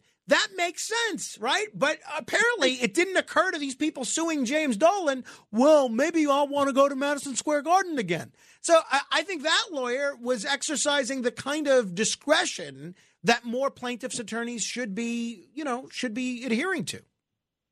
So true, so true. And my wife agrees with you about that movie Contra. Uh, and Contra, that should be a Broadway show. I Oh, mean, wonderful, You know, the- I know Broadway, and I, you know, I worked for it forty years, and I think so too. We enjoyed it. Well, if I hear that they're, um, you know, moving forward with this, maybe your wife and I can both be investors, and we'll, you know, we'll we'll invest early on. My wife could put in a buck three eighty. That's about all Yeah, we got right I- I- that's probably a buck uh, a buck three eighty more than I can put in at the moment, Pete. Uh, hey, thanks for the call. Uh, good luck with your illness. So, what do you have? Do you have a sore throat, or what do you have? Oh, it's called what is it? Oh, you've got RSV. Okay, that's serious. Uh, so I kept telling my wife, and this really didn't make her feel good, that um, that you know uh, when she said she thought she had strep, I said that's what killed George Washington. And she didn't appreciate the reference. But uh, what I didn't mention is that the real reason Washington died was because they bled him with leeches uh, and took out 40% of his blood. So I don't know what kind of medical care you're getting, Pete, or you know what kind of plan you have. But if a doctor recommends leeches as a treatment for RSV, stay away from that. Stay away from that. No Right, leeches. I got, enough relatives that are leeches, so I will stay away. I was going to say, Pete, the only leeches you should have any tolerance for are those in the legal profession. Pete, thank you for the call. Feel better. And Merry Christmas if I don't talk to you. Merry Christmas. Thank Thank you. 800 848 9222. Let's say hello to Tom in Staten Island. Hello, Tom. Good evening, Frank. How are you tonight? I make a living. All right, that's all we both do. So I'm going to agree with you and disagree with you. I want to hit you on two things, but let me hit you with the attorney thing first. Uh, I agree with you. If you're suing an establishment, the attorney shouldn't be allowed in. But as for criminal defense attorneys, in general, I'll agree with you. But suppose the, defend- the criminal defense attorney is defending somebody who committed a crime against that establishment. Say the Okay. deli across That- the street that they was talking about. Yeah, okay. I, Now, I can he be allowed in? Well, I don't know. right. I, I, I'd have to. I'd have to think about that. I, again, it's very easy for me to um, pontificate on the radio, but when I'm actually in these situations, I I, uh, I have a much more difficult time in that in that gray area. All right, now let me hit you on the teacher thing, right? The principal. So when I was in high school, I was a fat kid. My nickname was Force Fed when I was growing up. I was a really fat kid. So I went to St. Peter's Boys High School, and there was a gym teacher in there, and it was something I couldn't do in the gym class. And he said, "You know why you can't do this?" And I said, "Yeah, I know. I'm overweight." He goes, "No, you're not overweight. You're fat." I said, "Gee, thanks a lot." He goes, "Well, you're fat. You want to do something about it?" And I said, "Yeah, I'd love to." He goes, "Well, I'm the guy that's going to help you." He taught me how to exercise. He taught me how to eat right. My sophomore year, I wasn't fat, and I still follow his mantra of moderate exercise, moderate diet, and I haven't been called force fed since. So, could he do that today? He'd be locked up. He'd be in the papers. But my father supported this decision. He said, "You know what? The guy's right. He's trying to help you." So, Yeah. but that was in the '80s. Different Well, world no, now. a different world is right, and uh, and I and I've seen I saw you run at the Tunnel to Towers race. You're in good shape, Tom. Real quick, let me ask you this because I was talking with my my neighbors briefly yesterday about how we're going to handle the. Uh, tipping of our sanitation people for the for the season, and I know you know something about this area. And um, all my neighbors said, "All right, we're tipping our regular garbage folks, but we're not tipping the recycling guys that come on Mondays because they're always they're always different. So, um, I, I, you know, I kind of they made a very convincing argument. What do you say to that, Tom? Well, first of all, I have to say it's illegal to tip a city employee. Right, but let's say I disregard your legal guidance. Yeah. Well, then I think that you know certainly if you have regular guys, you should give them a tip. So your regular garbage guys, but you know you could give a smaller amount to your recycle guys because chances are it's probably one of three or two or three groups of guys that are doing it. You're just not recognizing it. You may have you know one group of guys on Monday, one pair, and then on the following Monday it's a different pair. But then the third Monday it might be the, the same pair that was from the first Monday. They generally are the same, just not as regular as your your uh, trash collectors. You guys that actually pick up refuse. So you say uh, if I'm going to make the decision to tip, tip both. I would tip both. You could tip Mm. the second group a little less because they're not your regular, so to speak. But um, you know, I, I would tip both. All right. And I know you. You're a big tipper. You wouldn't sleep if you heard that truck and you didn't tip the guy. You'd be listening while you're trying to sleep. Nah, I didn't this guy. Well, mostly I'm not sleeping because of uh, lifestyle choices. Tom, thank you very much for the call. Merry Christmas if I don't talk to you. All right. Hey, um, real quick, let me play this uh, something for you. You know what this is? Listen to this, and just, you don't have to call in, but just think to yourself. Tell me if you can detect what this is.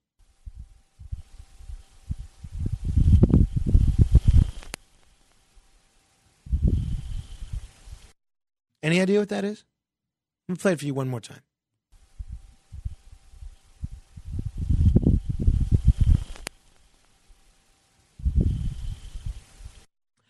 Okay, that is a dust devil. Uh, no, it's not the vacuum or whatever it is. It's not just a dust devil, but that is for the first time a the sound of a what they call a dust devil on Mars. That's from Mars. That audio that we just played for you is from Mars. The Mars, um, the Perseverance, which is hanging around on Mars, has captured a dust devil up close for the first time. There's video of it. And this rover, the Perseverance, recorded video and audio from right inside the dust devil and right from the red planet. How cool is that? So, dust devils are like mini tornadoes. It's created when a column of warmer air rises up and whips up dust for a short while. They're spotted regularly on Mars by rovers and orbiters, usually as ghostly transients in the distance. But on September 27th, 2021, Perseverance managed to get up close and personal with one of these dust devils. A large dust devil approached and then passed right over the top of the rover, allowing it to capture an unprecedented close up of the event with several instruments at once. So uh, I think it's I think it's pretty interesting. If you want to see the video of it, I'm going to link to it uh, on my Facebook page. You can go to facebook.com slash Morano fan. That's facebook.com slash Morano fan. Very exciting what is happening in space travel. I, I have to tell you, I think it's uh, an exciting time to be interested in this stuff. By the way, speaking of space, there was uh, a story this weekend that the National UFO Reporting Center, which basically we've we've had folks from there on, it's basically just a group that tracks UFO sightings. And by the way, it doesn't mean aliens. It just means something that they look up in the sky and they can't explain. Look, it's a bird, it's plane, ET. No. Um, they are reporting that alien ship sightings in the Big Apple, New York City, were up 4% this year. And for the first time, New Yorkers submitted photographs to the center to try and back up their claims. So in 2022, the National UFO Reporting Center received accounts of 28 sightings. That's up from 27 the previous year. And in a dozen of these new cases, photographs were submitted thanks to a new user friendly revised website. Whether the mostly out of focus, uh, you know, focus photos are actual proof of you know anything weird like an alien or something, we don't know. But they do accompany witness statements that um, UFOs are regular visitors to the Big Apple. I got to stress, this is not this doesn't mean it's aliens. Could be anything.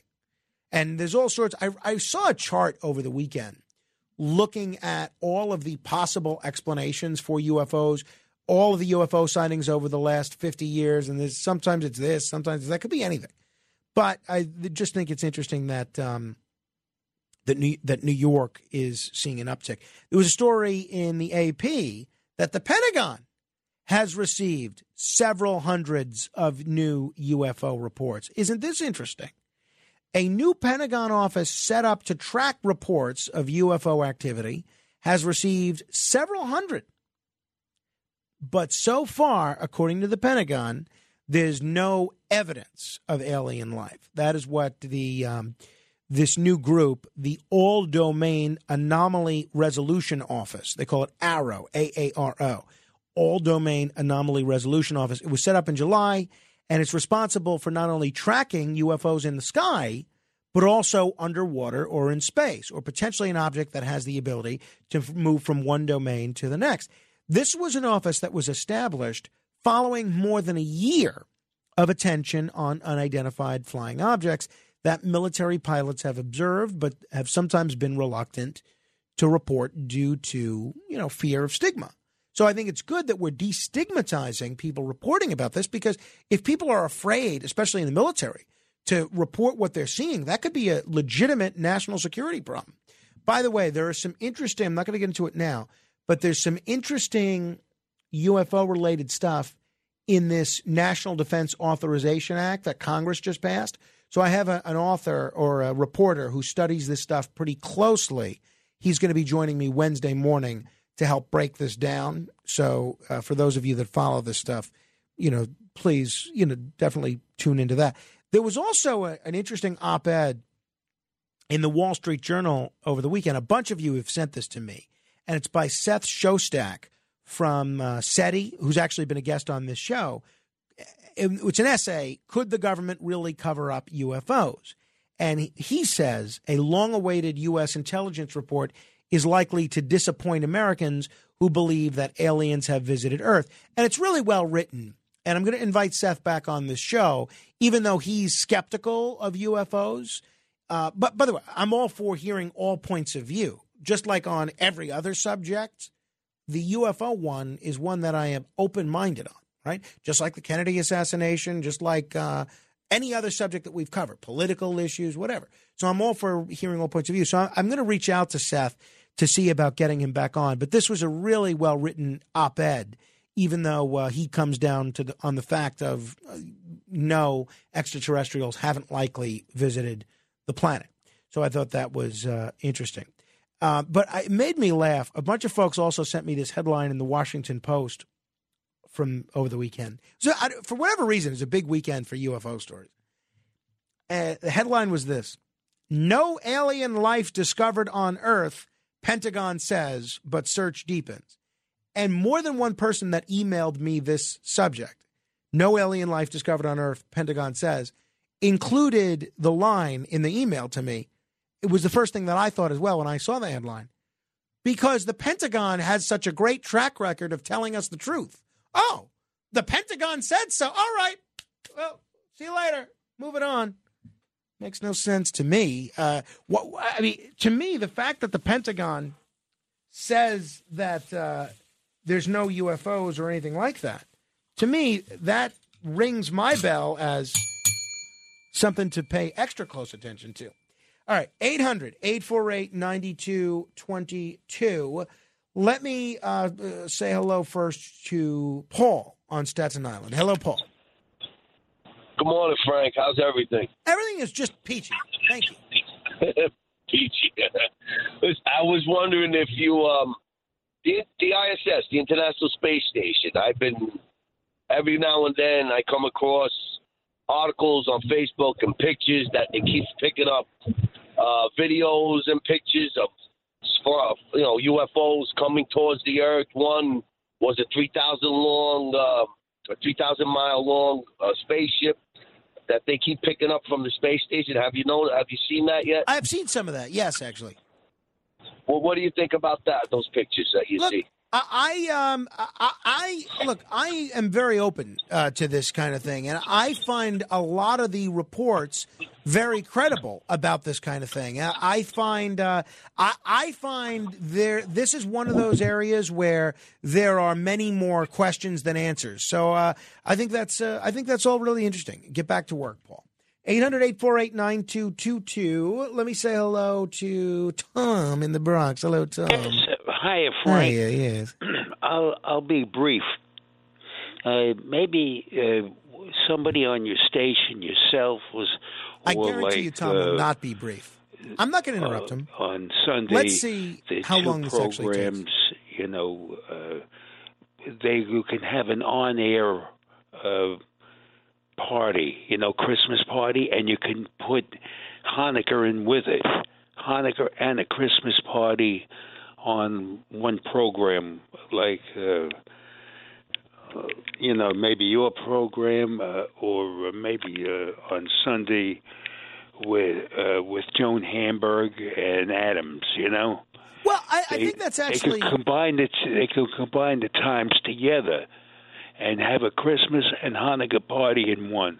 Well, uh, that's actually not a bad idea, uh, Tom. And I always try to do kind of some special Christmas programming when I'm on the air on Christmas Day. But what would it sound like? What would the Christmas party sound like on Well, air? wait a minute. Now they can have representatives from the Catholic Church, and they can have uh, Rabbi, maybe Rabbi Potasnik on there, and they can have some songs of uh, they uh, the Hanukkah songs, and they can have Christmas songs, and they can put it together. And they have a comment with each other. It would be nice, and you, you um, and they can invite uh, some uh, gourmet chefs to be on the program to bring in some uh, different foods, you know, from each side. Well, look, I like the idea. I, I don't know that we have the uh, the means to um, you know to uh, produce that between now and, and then, but I like the idea, Tom. I, Yeah, I'm well, all I for mean, it. that's why I thought I'd call you up and give you that idea. Okay, thank you, Tom. I appreciate that. 800 848 9222. Robert is in Suffolk. Hello, Robert. Hi, Frank. Thanks for that audio of the uh, rover. That was really cool. What website did you get that from? Was it space.com or Uh, yeah, NASA? you or know, a number else? of places linked to it, but I'm going to have to. Uh, I, I don't. I, I don't remember where I saw it initially, but uh, I posted the video and the audio on my Facebook page. They could check it out there. Facebook.com/slash Morano fan. Well, uh, a lot of people don't use Facebook because they don't want them tracking their every click and movement on the web. Well, that's why I played the I audio on the radio as well.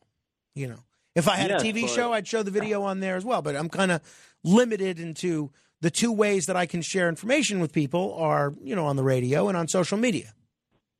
What about WABC's website? Uh, that's actually not a bad idea, uh, Robert. I will uh, suggest that to the, the website folks. Oh, thank you very much. You know, Mars's atmosphere is like 1% the density of the Earth's, and that's why that recording is, is also so amazing. You know how hard it is to, like, get sound out of such a thin atmosphere? Yeah, no, it's wild. It's really rare, which is why I was so eager to uh, to play that. Thank you, Robert. Tom is on Staten Island. Hello, Tom. Hey, hey, Frank, how you doing? Uh, Dan Bongino had it on his podcast today. Had some reports Congress had that these things, you know, you know, exist. Like, you know what I mean? That they transform from water to sky to space, and they have no clue what it is. Yeah, I mean, look, we've seen um, even military videos where you have very experienced pilots, naval pilots, essentially saying um, that they don't understand what they're, you know, what they're looking at. So, uh, look, I think, uh, I think there's, like I said, there's many more questions than answers. Even even even said that um, the Russians tried to engage some of these and you know lost pilots due to it. Yeah. Uh, w- well, well, well said, Tom. I mean, exactly. I, I'm not familiar with the Russian engagement with them, but I don't doubt it. I certainly don't doubt it. All right. 800 848 9222. That's 800 848 9222. This is The Other Side of Midnight. Straight ahead. The Other Side of Midnight. Midnight. It's The Other Side of Midnight with Frank Morano.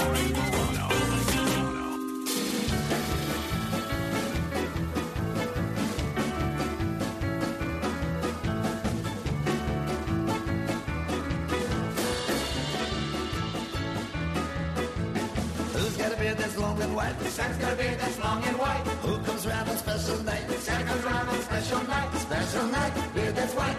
Must be Santa. This is, I'm not joking when I say this, one of the greatest Christmas songs of all time. This is one of my favorites. Uh, and it's one that, unlike that Mariah Carey song and Jingle Bells and uh, uh, Grandma Got Run Over by a Reindeer and uh, Rockin' Around the Christmas Tree, it's one that for whatever reason you don't hear a thousand times every Christmas Eve. You never hear this song on the radio except when I play it. This is Must Be Santa by Bob Dylan. And I have to tell you, this is my favorite Bob Dylan song. It's great. Let me hear another 30 seconds.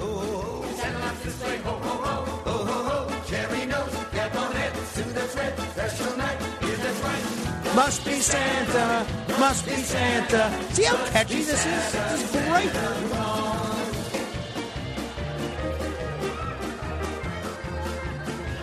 There was an origin, uh, original version um, back in the '60s, and um, but to me, this Bob Dylan version is just great. It's like polka meets I don't know a drinking song. It's great. I love it. From his uh, Christmas album, Christmas in the Heart. Um, this was the Daily News review of the Bob Dylan song. Quote, it's sort of unclear if Dylan was aiming to celebrate the holiday or gently poke fun at the music's Norman Rockwell esque simplicity. You know what? Daily News is ridiculous. They, they, I, I love that song. Love it. All right, 800 848 9222. By the way, uh, yesterday, Sunday, I was um, all set to go to my brother Nicholas's birthday party. And, um, you know, his birthday was a couple of days ago. You remember when he and my cousin Natalie, who have the same birthday, got to pick all the bumper music. And I was initially a little bummed because I was going to miss a very hot Christmas party, like one of the hottest tickets in town. I was actually invited to the Christmas party of I, I can't thank you enough for, for, for coming to help me celebrate my last day as your mayor. Time sure does fly when you're doing something that you love. you see, the city of New York was in my blood from the very day I was born. uh, On Varick Place in Greenwich Village. When I was born here, to be an Italian and a Jew. Oy vey. That made you a true third-class citizen. That's right. Tony Lo Bianco, not Fiorello LaGuardia, but you can easily confuse the two.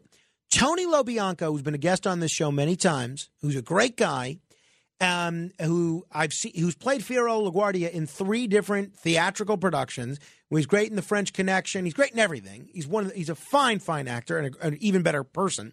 He was kind. Of, I don't know how I made the list. My buddy Nick from the Gold Shield, uh, which is if you're looking for a group to support or be a part of, check them out. TheSimpleTruth.us if you're interested in ending military suicide. But my buddy Nick must have put in a good word for the for me with Tony Lo Bianco because this is one of the best Christmas parties of the season. I mean, it's the it's a place not only where there's a great party, but it's a place to see be seen, to see and be seen, right? So I said, "Oh my goodness, I must have won the lotto here." I got invited. Sick invite. Got invited to uh, Tony Lo Bianco's party. So I ultimately it's the same day as my brother's birthday. So not every day that I get invited to Tony Lo Bianco's, but unfortunately I had to turn down the Tony Lobianco invite because, you know, family. You know, you got to go to your family party. Even though my family has quite a few parties. So, uh, but would I wouldn't I would miss anything for that, right?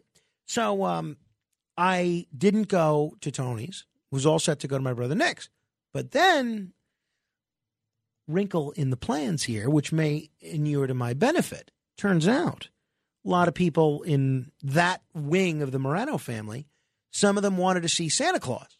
They must have heard that Bob Dylan song and they were all of a sudden struck with the spirit of Saint Saint Nick. And so they relocate the Nicholas birthday celebration to a birthday brunch to Manhattan, which is the same county, the same island that the Tony Lo Bianco party is at. So I'm saying, wait a minute, this is poised to work out here. I can go to Nick's birthday brunch, then go to Tony Lo Bianco's, then come to the radio station and sleep a little or get some work done. I, I can't believe it because this does not happen to the Frankster, but this actually may work out. And then, of course, um, my wife gets what we believe is strep throat, and I'm not able to go to anything. So I was home taking care of my wife and child, and obviously everybody understood that uh, I couldn't be at anything. But um, I am eager to hear how that uh, Tony Lo Bianco party was, and I'm sure there's a lot of people listening to me right now that did attend. If you if you did, you know, let me know how that went. So I'm sure that was. Uh, I'm sure that was a lot of fun, and I was sorry to uh, sorry to miss it.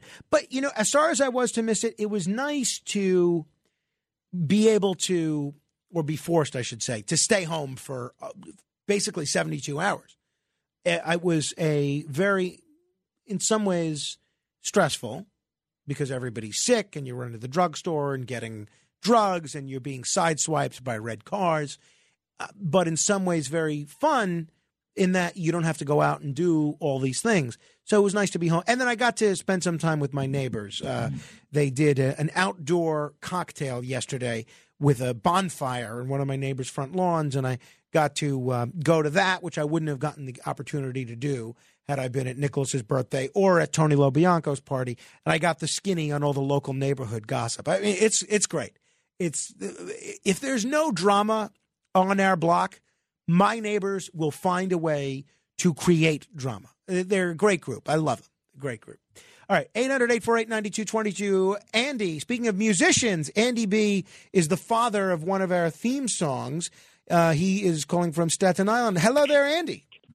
Hey, Frank. How's Carmine doing? He's doing great. He's doing great. Thank God.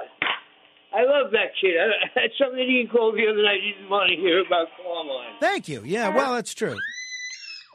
Yeah, this goes out to Carmine.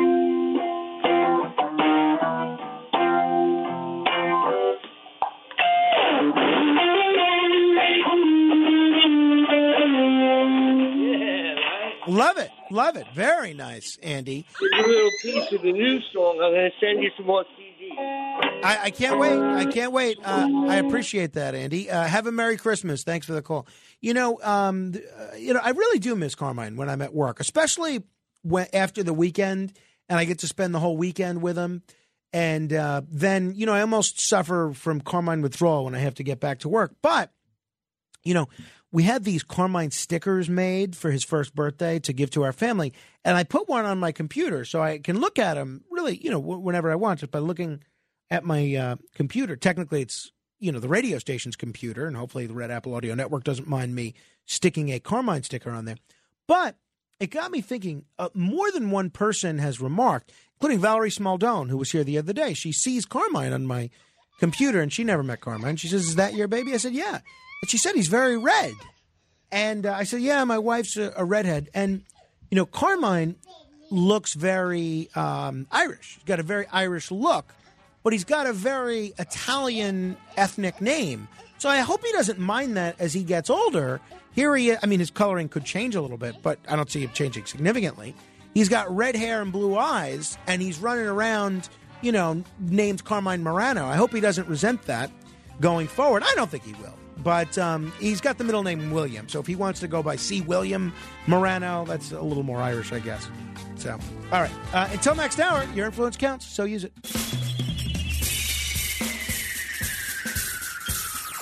This is The Other Side of Midnight with Frank Morano. They're running a strange program, y'all. Now, here's Frank Morano.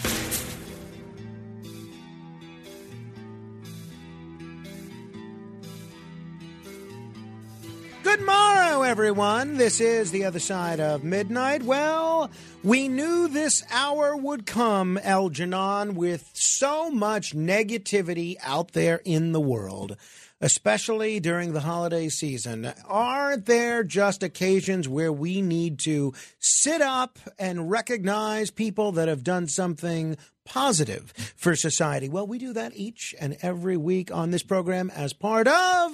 The Other Side of Midnight presents Commendations. I must commend a thief in Sa- in uh, South Carolina.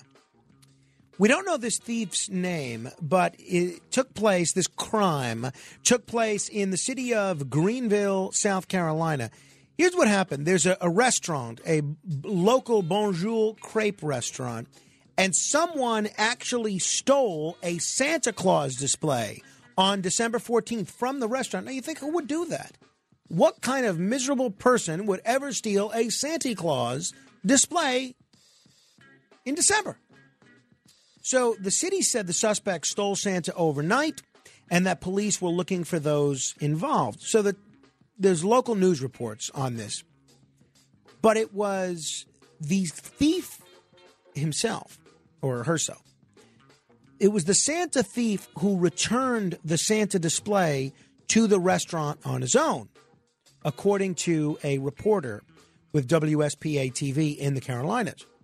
So the reporter declined to comment on the story, but the restaurant's owner, Myra Gallo, um, chose not to file charges. And um, apparently, this thief, who we don't know this person's name, they're using the name Melvin for the thief. I don't know if that's a pseudonym or if that was actually his name, was surprisingly there the next day after the local news ran the story in front of the restaurant. So the owner went up to Melvin. Melvin had flowers for the owner and apologized. And the owner said, Well, you know, if you really are serious about apologizing, I want you to apologize on camera. So they find Henry Coburn, this local reporter who did the story. And the thief apologizes on camera. So the thief told Henry Coburn that he'd been drunk on the night that Santa was stolen. He saw the display and wanted to steal it because it looked cool. The thief said he felt bad for what happened and would do whatever it took to make it right, including paying for damages, work for free, whatever it took. He wanted to fix it. He Said, "I'm really sorry, and uh, I know I'm. I know saying sorry doesn't do anything, but I promise I'll do better." And I'm commending this person because we all make mistakes, right? And uh, we, especially when we're a little intoxicated, or maybe more than a little intoxicated. And it's the fact that how you deal with these mistakes that makes you the kind of person you are. And uh, this person, Melvin, really dealt with this appropriately. In my judgment, this is exactly if you make a mistake, whether it's because you're under the influence or not, this is what you should do. You should own up to it, apologize, and do whatever you can to try and make it better.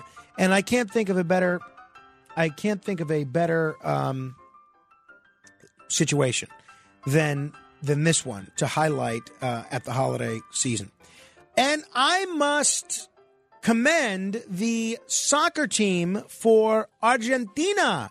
Argentina, you know, I actually watched. This was the first World Cup game that I actually watched. I figured it's going to be such a big deal. Everyone's talking about it. Let me at least watch it. So I end up watching the end of the regular game between Argentina and France. And then it goes into overtime. But my son has taken to chewing on the remote control and playing with the remote control and and changing channels on. He has a way of putting things on the television that I didn't even know we got. Right? I, you look up, I never know what's going to be on. So anyway, he turned off the World Cup, so I didn't get to see the exciting conclusion. But uh, Argentina won it uh, in overtime in a very, very in a shootout with Messi, who is one of the apparently best soccer players in the world. My knowledge of organized soccer is less than zero. and he scored twice in what they're saying is one of the most exciting World Cup finals in history. So I know a lot of people were following this closely, but even if you weren't, to be able to win the entire World Cup is an incredible accomplishment. I have my problems with FIFA, I have my problems with Qatar and how this World Cup was run, but um, you can't take anything away from the athletes involved here. So as far as the Argentinian soccer team, I do commend you. I must also commend Nelly Cheboi. Nelly Cheboi in 2019 quit a lucrative software engineering job in Chicago. Why? Well, she did this in order to go create computer labs for Kenyan school children. She has a nonprofit group called Tech Lit Africa, and it has provided thousands of students across rural Kenya with access to donated, upcycled computers. And it's giving these kids, these kids in Kenya, a real chance at a brighter future. She um, was voted on by the public as the 2022 CNN Hero of the Year. So she's going to receive $100,000 to expand her work. And she and the other top 10 CNN heroes were all um, honored yesterday, and they'll all also receive a $10,000 cash award. So, uh, commendation to you, Nelly Cheboi. Great, great opportunity that she's given to the folks at, uh, you know, in Kenya. I also want to commend the British soccer fans. Now, this is maybe even a more remarkable accomplishment than what the Argentinian World Cup soccer team did. British soccer fans at the World Cup in Qatar behaved so impeccably that none of them, in the first time that anybody can remember, none of them were arrested. That's right. Not a single soccer fan from either England or Wales was arrested. Um, we don't know the last time this has happened. The no British soccer fans arrested at the World Cup. But this is what we like to see. The British soccer fans are doing the same thing that the Santa thief did, which is they're learning from their behavior and they're doing the right thing. So kudos to you, British soccer fans. Let's see this again in four years, shall we? I must also commend Rishi Rajpopat, a PhD student studying at the University of Cambridge. The, he came across this ancient language puzzle, which was impossible to solve, or so we thought. So, this student, Rishi Rajpopat, PhD student, has decoded this code, which was thought of as impossible to decode. It was a rule taught by Panini, which is not a sandwich, but an Indian grammarian he was the founder of the Grammarian Angels before uh, Curtis Sliwa took over. And uh, he was an Indian grammarian who's believed to have lived in northwest Pakistan and southeast Afghanistan in the 5th century BC. Scholars have referred to him as one of the fathers of linguistics itself. Curtis just gets to father all those two dozen children he's got. And Sanskrit is an ancient classical Indo European language from South Asia, and it's the literary language of Hinduism. It's also how much of India's greatest science, philosophy, poetry, and other lit- literature has been written. It's spoken um, by about 25,000 people today. So this puzzle was written in Sanskrit. There's only 25,000 people that even speak Sanskrit. So it's pretty difficult to decipher for the first, you know, in the first place. But Rajpopat decoded this 2,500 year old algorithm um, that can accurately use Panini's language machine for the first time. And this system consists of 4,000 rules and it's detailed in a word I can't pronounce, which but it's considered his greatest work. And it's believed to have been written 500 BC. And it's meant to work like a machine where the base and the suffix of a word are fed in, and a step by step process should turn them in to grammatically correct words and phrases. So Panini had this incredible mind, and he built this machine that was unrivaled in human history. And sure enough, nobody could figure out how to decode it. Nobody could figure out how to work it until this guy. And I think this is a remarkable human achievement. Absolutely incredibly. Um, he used a, a very new interpretation for this algorithm and was able to figure out how to get this language machine basically to work. So it's a remarkable discovery, I think. And I want to give a commendation to Tom Brady. Tom Brady, whatever you think about him and his time with the Patriots and his time with the Buccaneers and his marriage to Gisele, Gisele Bundchen and the fact that he's uh, 900 years old and he's still playing professional football. Last Sunday, he really showed, I think, what kind of person he is, what kind of athlete, and the kind of guy he was. So last Sunday, not yesterday, but the previous week, he was playing against the San Francisco 49ers. That was the team he grew up rooting for. He grew up rooting for quarterbacks like Joe Montana and Steve Young, and he got to play against the team that he grew up wishing to play for, basically. And he did awfully, awfully. The Bucks lost 35 to 7. Tom Brady threw a whole bunch of interceptions. Sure enough, after the game, one of the fellas, uh, Dre Greenlaw, a linebacker for the 49ers, the opposing team, Dre Greenlaw caught one of Tom Brady's interceptions. This is a young guy. I think he's 24 years old. Tom Brady's 45. This guy has been a fan of Tom Brady since he was a child. He goes up to Tom Brady after the game and asks him to sign the ball that he intercepted. So understand, Brady throws an interception, Greenlaw catches it, and then after the game, after Brady's team gets crushed, Greenlaw goes up to Brady and asks him to sign the ball. He says, Look, I've been a fan of yours since I was a kid. You're a legend. And Tom Brady, to his credit, signed the ball.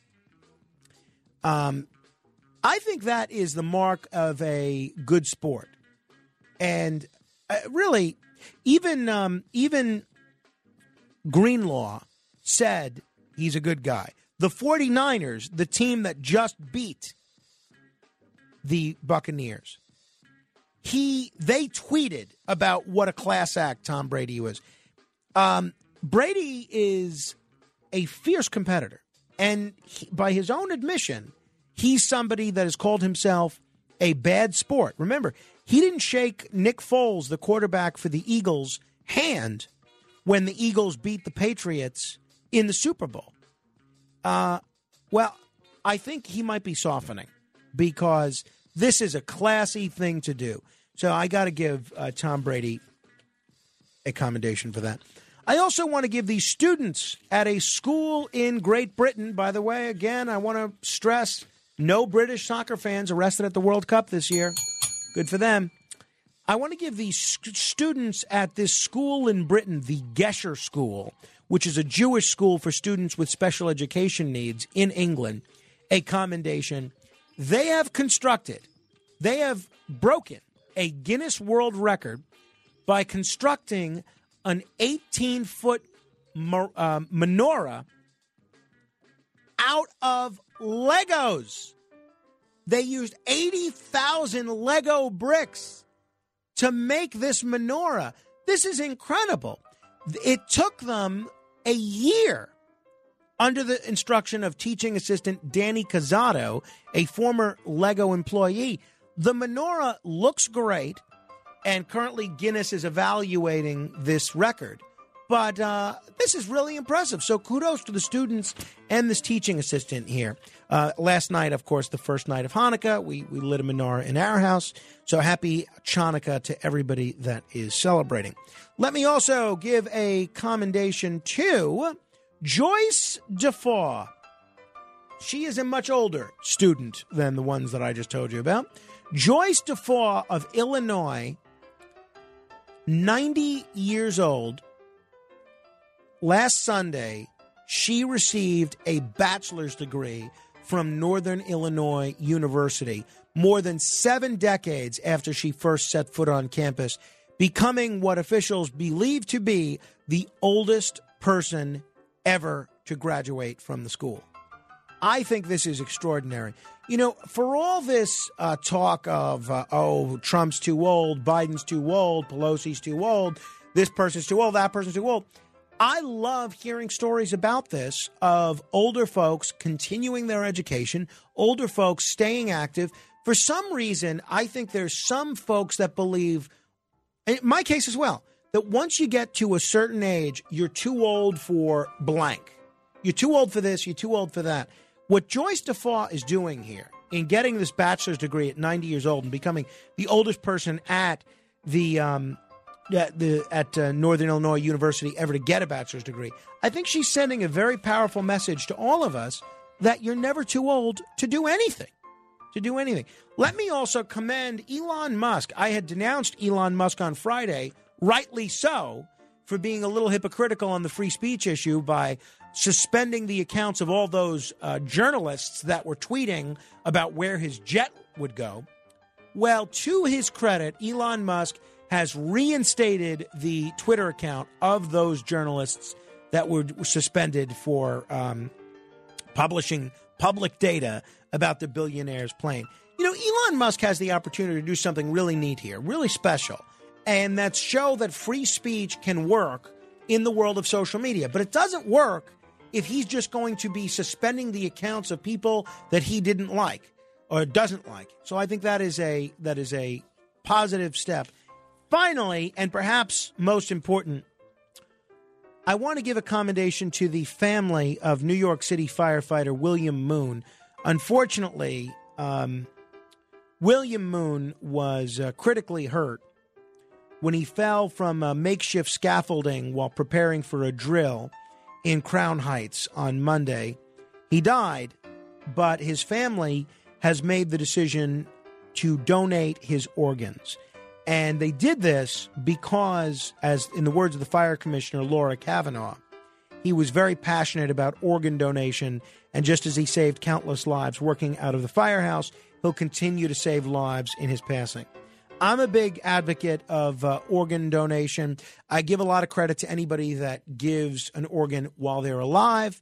But for those of us that aren't brave enough to do so while we're alive, like, uh, you know, the voice of the sick invite sounder that you heard earlier there, my friend Danielle, very bitter about uh, being excluded from our house on New Year's Eve. Sorry again about that, Danielle.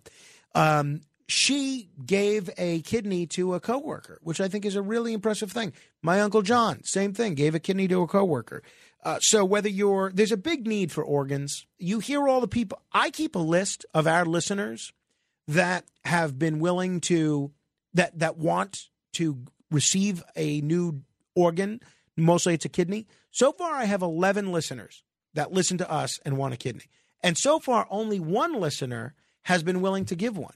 And I think it, it's no reflection on you, but it's a reflection upon the fact that not a lot of people are willing to give up their organs. Whether you're willing to do it when you're dead or while you're alive, I think it's such a great thing. It's really a wonderful thing to be able to save someone's life like this. And I think it says a lot about firefighter William Moon and his commitment to saving lives that he was just as passionate about organ donation as he was about being a firefighter. And kudos to his family for following through on what he wanted to do here. All right, we're going to talk JFK, the assassination of, and the documents involving in just a moment with a terrific historian by the name of Martin K.A. Morgan. He'll join us straight ahead. The Other Side of Midnight with Frank Morano.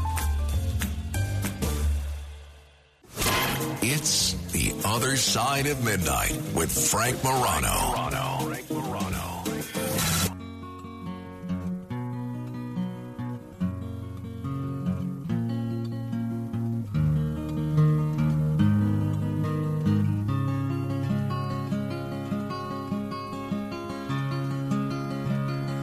Oh, the bullets of the false revenge have struck us once again, as the angry seas have struck upon the sand.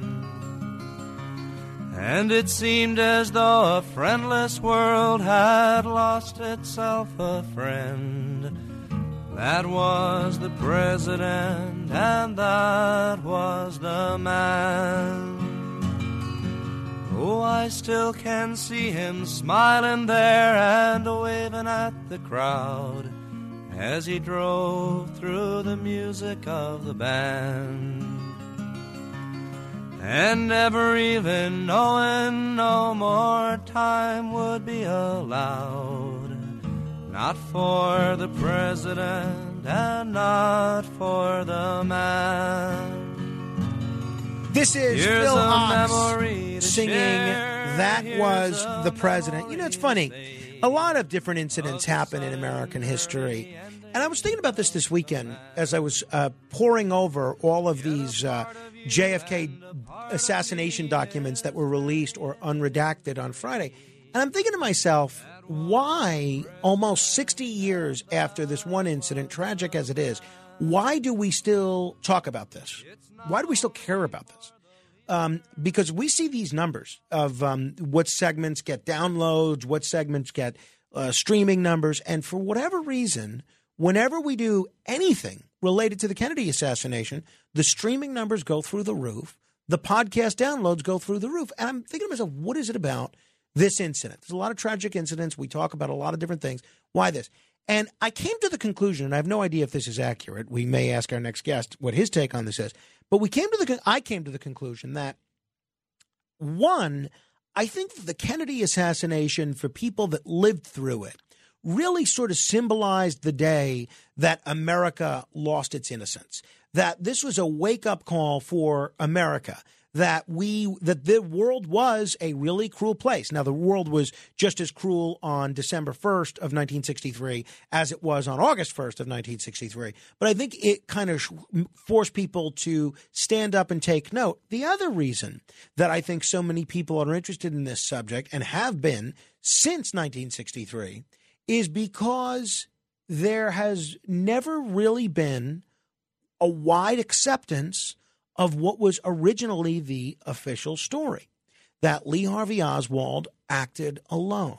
Someone who has uh, raised and analyzed some of those questions is Martin K.A. Morgan.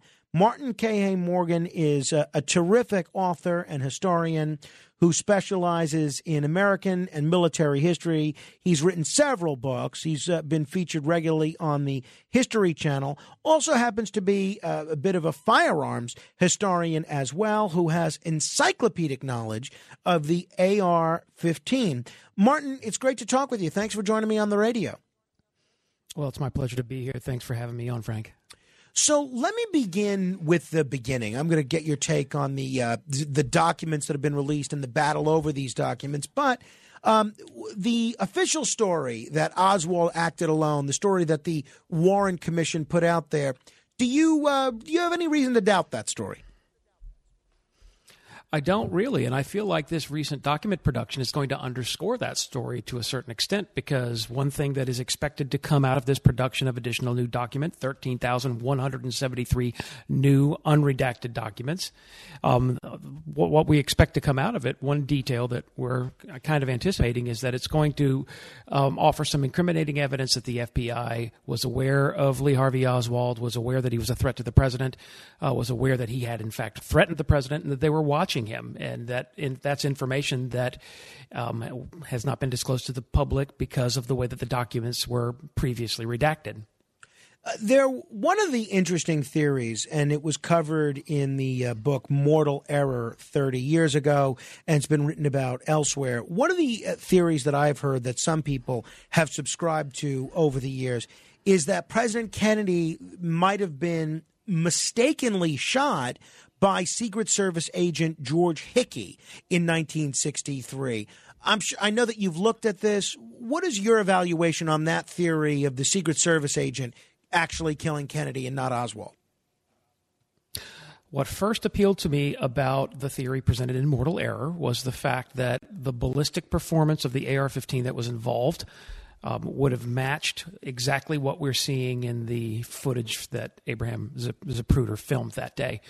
Um, particularly this this intensely destructive and um, lethal strike to the head that could have been caused by a high velocity small caliber bullet uh, to the likes of a 55 grain bullet fired by an early AR 15.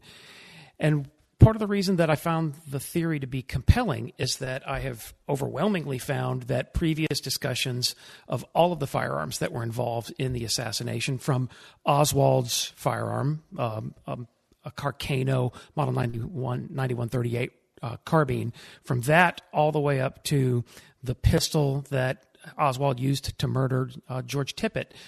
Um, the, I found that there was kind of a, lacking of competence in a lot of that discussion. You add to that um, the great complicating wild card in the form of the Oliver Stone movie, which just really poorly portrayed things like ballistics and the firearms that were involved. I find the mortal error theory to be a little compelling because the AR 15 could very well have done what we're seeing in the Zapruder film. Uh, so why has that? Why was that theory the the um, George Hickey Secret Service agent AR-15 theory? Some people say he lost his balance and accidentally squeezed the trigger. Some say he didn't even squeeze the trigger and the the weapon might have fired uh, without him squeezing the trigger. Why was that not taken more seriously by, say, the Warren Commission or other investigators that have investigated this? Warren Commission doesn't investigate this at all. Warren Co- Commission was aware of the fact that there was an AR-15 in Dealey Plaza that day, uh, but they they didn't inspect the firearm. In fact, there's no record of the serial number of the firearm, and that sounds like a meaningless detail, but that's actually quite important when you consider that 219 days before the assassination. President Kennedy had appeared in the Oval Office with a U.S. Army general who was his aide, uh, during which J- President Kennedy is seen inspecting what we believe to be the actual rifle that Hickey was using that day in Dallas. Uh, so the serial number would help us I confirm that. At any rate, um, one of the details of the early development of the AR 15 is that this was a firearm unlike anything the world had ever seen. This was a firearm that was producing lethality unlike previous generations of firearms. F- previous generations that had focused and concentrated more on heavier bullets moving at speeds more like 2,700 feet per second. When the AR 15, in contrast, was accelerating a much smaller bullet, a 55 grain bullet, um, to a speed of approaching 3,300 feet per second, which is a, an absolute breakneck speed, which changes all of the physics involved in the movement of the projectile and, and provides the projectile with greatly enhanced lethality there was at the time that Warren Commission was convened, there was little to no knowledge about the AR-15. Mm. There was almost none, and it's because it was a new firearm. In fact, the weapon had only been developed beginning in 1957. Um, the production of the prototype rifles continued through to 1959 and then the, the the production of the of the first mass producible version of the AR-15, which was about the 22nd iteration, moving through a, a, moving through a batch of about 20 or so prototypes before they got to a final production model. That very model didn't last long. Only 14,000 examples were produced between late 1959 and mid 1962. And those firearms were still so brand new that people were consistently misidentifying them. In fact, at Warren Commission, there was a point of confusion where civilians who were present in Dealey Plaza would ultimately testify to seeing a Secret Service agent with a Thompson submachine gun. There were no Thompson submachine guns in Dealey Plaza that day. We know that. There was, however, an AR 15, but no one knew what it was. Mm. None of the members of the commission would have known what this firearm was. The firearm was only just in 2 entering the service of the United States Air Force. It had not yet entered the United States Army service. The Army wouldn't begin purchasing the weapon until the following year. And so the weapon was largely an, an unknown, even at the time that the that the Warren Commission was convened. There was very little known about the weapon, and if you have a close read of Mortal Error, the the book is presenting this theory that the reason that it doesn't come up at Warren Commission is because of the fact that there was a conspiracy on the part of the members of the Secret Service to conceal the Mm. fact that a, an AR-15 had been discharged that day, and if they had a reason to conceal that. Um, and a Well, I- negligent I discharge the- that led The reason would be uh, just so folks understand the mentality of people that want to want to keep that from coming to, to light. I guess the the reason would be to not make the Secret Service a, look like they're incompetent and uh, are incapable of protecting presidents instead of killing them. Precisely, that is precisely why. And and George Hickey is no longer alive, and this is the agent that is at the center of this theory. Um, and George Hickey opposed the circulation of this theory once the book was published, to the point where there was a, a lawsuit that basically had the book withdrawn until after his death. And one detail that is critical to understanding this formula effectively is that Hickey may have done this, may have experienced a negligent discharge without having even placed his finger on the trigger of the firearm. And that's because that very first mass production model of the AR 15 rifle, um, uh, the model that was the model number assigned to it at Colt's Patent Firearms when it went into mass production was the Model 601. The Model 601, which lasts only from late 59 to mid 62, it had a high mass firing pin. And one of the problems encountered that would lead ultimately to a change of the, of the design of the firing pin was that the mass of the firing pin was sufficient um, t- to cause the inadvertent discharge of a cartridge in the chamber just by virtue of the mass of the firing pin moving forward with the, mo- the momentum of the bolt moving forward. In other words, if if someone placed a magazine inside of the weapon when the bolt was held in the rear position by the bolt stop, and then they pressed the bolt stop to release the bolt chamber around, that bolt would move forward with so much force, and the, the high mass firing pin would be thrown forward by the momentum of its mass uh, with such force that it could set off a cartridge.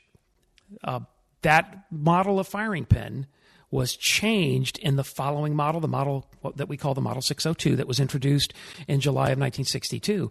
And that's the same the, the same profile of firing pin that remains in all of the M16 AR-15 derivatives that are still in service to this day.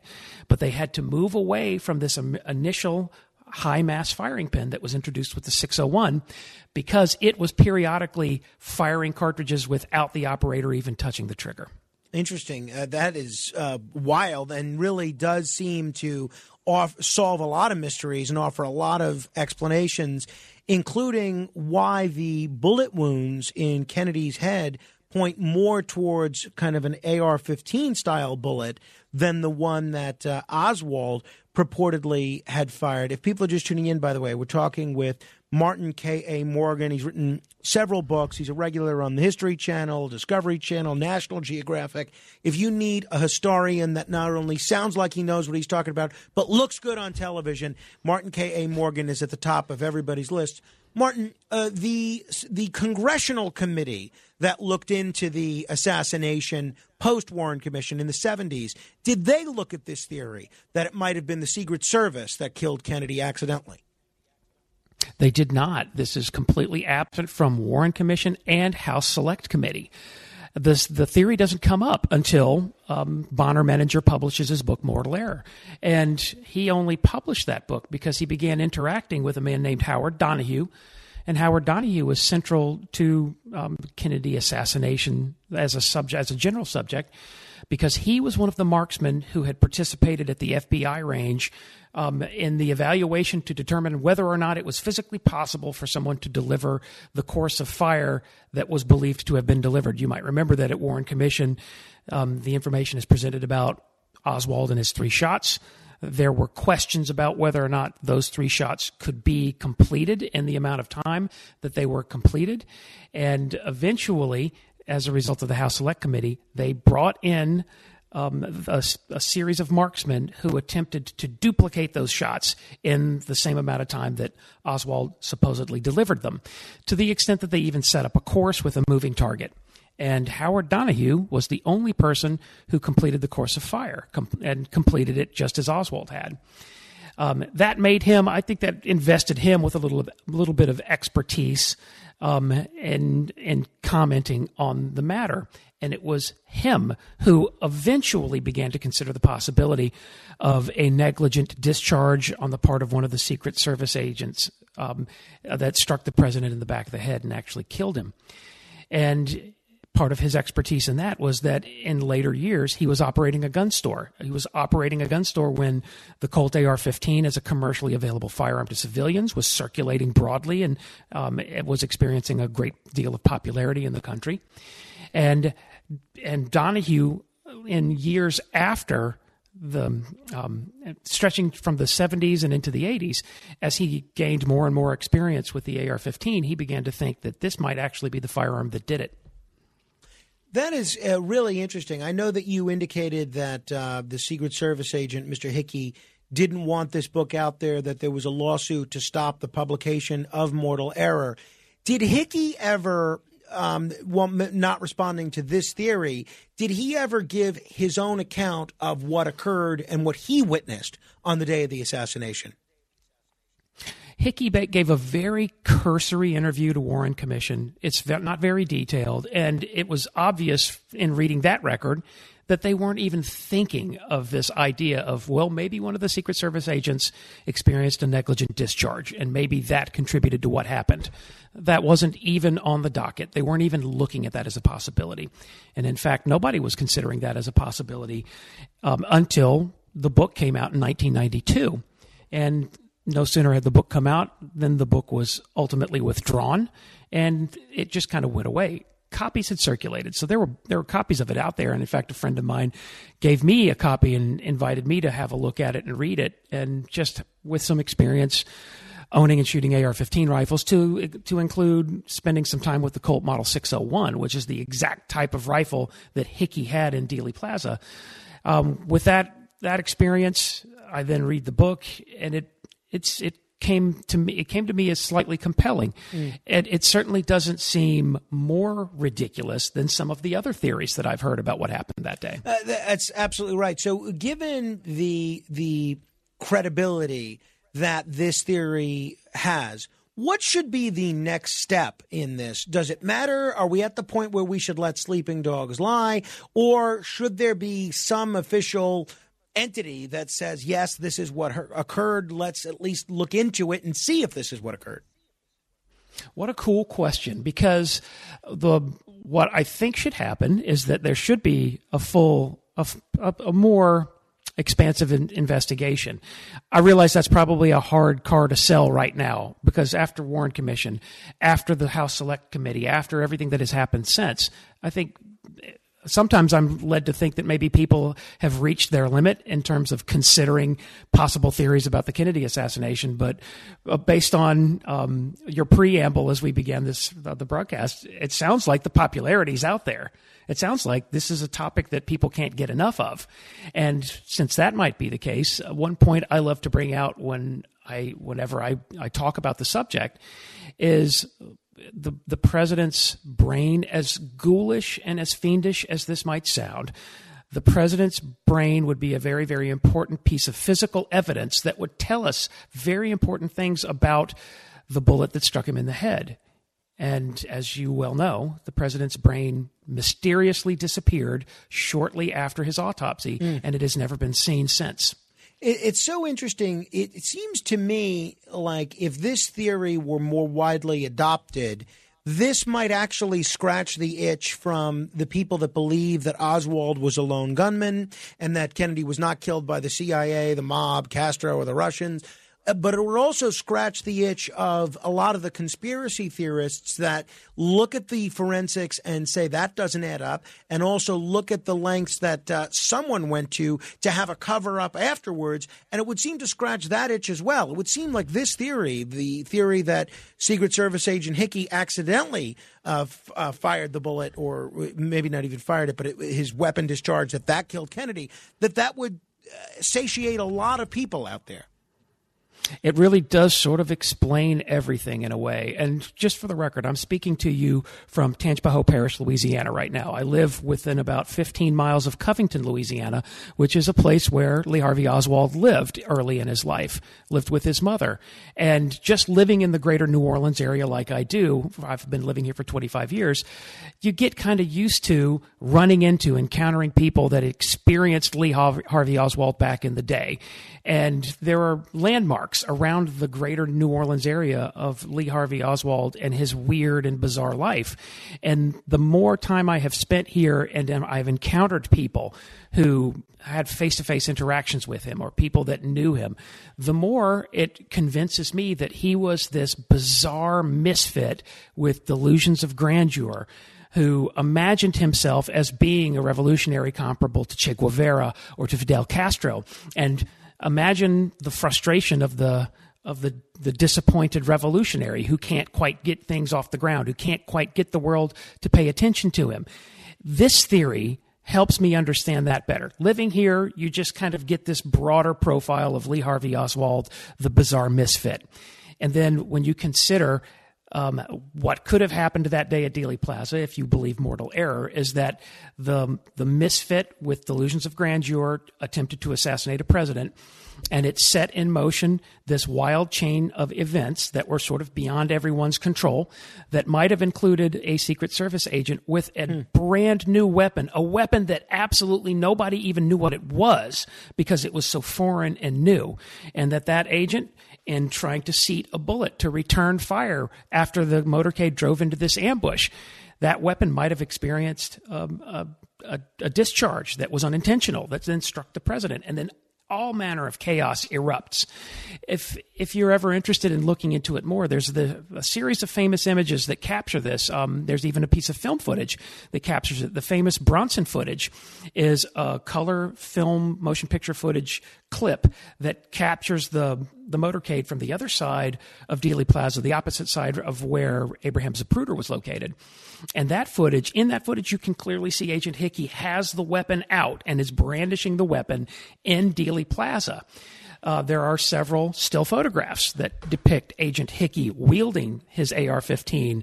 Um, in, in, the immediate aftermath of leaving Dealey Plaza, as they travel down Elm before they turn onto the Stemmons Freeway, a series of stills are taken, one of which is the McIntyre photograph. And the McIntyre photograph captures two, T, two DPD mounted police officers on motorcycles in the foreground, the two limousines of the presidential motorcade are in the distance, and you can see everyone, and you can clearly see Hickey brandishing the AR 15 and all of the other agents are looking at him and everyone looks even though it's at a distance it looks tense and it almost looks like everyone's maybe even shouting at hickey.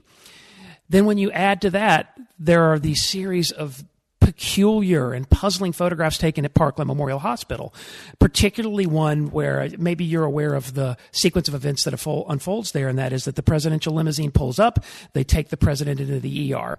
Um, minutes go by, and then eventually Agent Hickey himself is sent outside where the presidential limousine is there with all manner of crime scene evidence splattered across it and Agent Hickey puts the roof up on the limo, gets a mop and a sponge, and begins washing all of this forensic evidence off of the limousine, which is something that you clearly wouldn't be doing if you were attempting to conduct a mm. proper investigation. So it's a completely so the limousine is a completely contaminated crime scene where there's absolutely no useful evidence that could have been recovered from it because when they got to Parkland everything was kind of washed off and you add to that, there is a photo that shows Hickey himself just as he walked outside. Well, he had walked outside, put the roof up on the limo, and he's turning to go get something to wash the limo up. And he's sort of pushing his hair back, and you can see he has this very distraught look on his face. It almost looks like the man is in tears. Now, granted, he's been through a lot during the sure. last few minutes. Uh, but that piece of evidence, I think it takes on an entirely new life once you've read Mortal Error and you consider this theory. Because if that man had experienced a negligent discharge, that would have been no fault of his own, by the way. It would have been a, a, Right, a problem defect. with the weapon, Sure. a weapon defect. Uh, if that had happened and he had been holding the firearm, those other agents in the McIntyre photo, they would have been like, "What were you doing? What happened?" And he was, and he would have been arguing back. The gun just went off.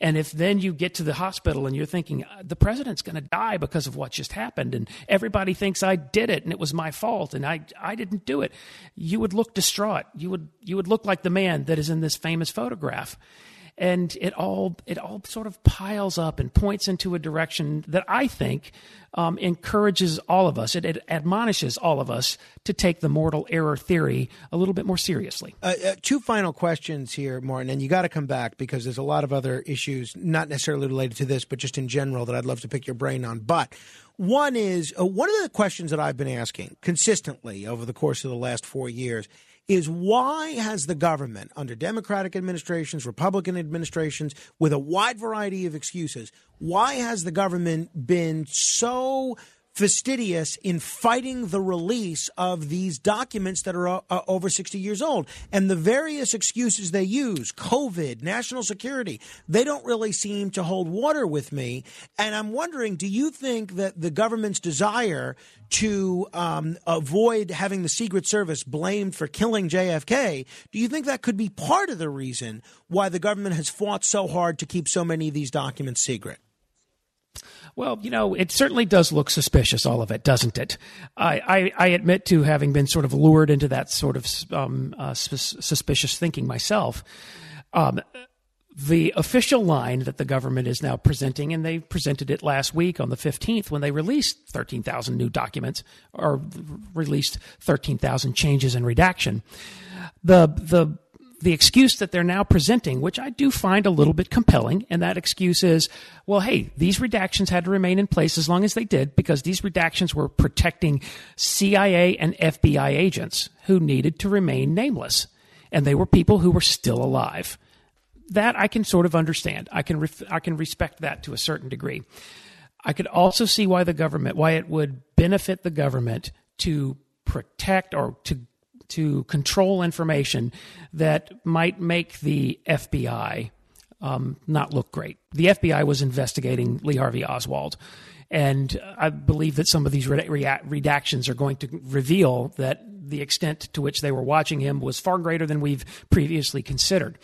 And so, yeah, there are two plausible cover stories at work there. One being we got to protect the names of people who had to work in uh, clandestine and espionage services. So we have to protect those individuals. I can understand that. I can understand also and a an interest in protecting the FBI from experiencing the embarrassment and having to explain the reasons why it did not take threats from people like Lee Harvey Oswald more seriously. But at the same time, these redactions and the fact that they just persisted for decade after decade, all they did was throw red meat to the conspiracy theorists. And I admit that I'm one of them because the, the suspicious quality of these redactions certainly made me consider other possibilities. Absolutely. Hey, we're going to have to end it there. Martin, great conversation. I'll look forward to the next time we get to speak. I'll look forward to that too, Frank. Thank Thanks for having me on. Thank you. You could check out Martin's website, martinkamorgan.com, spelled exactly as it sounds, martinkamorgan.com. We'll take your calls uh, in just a moment. 800 848 9222. That's 800 848 9222. Straight ahead. The other side of midnight. It's the other side of midnight with Frank Morano.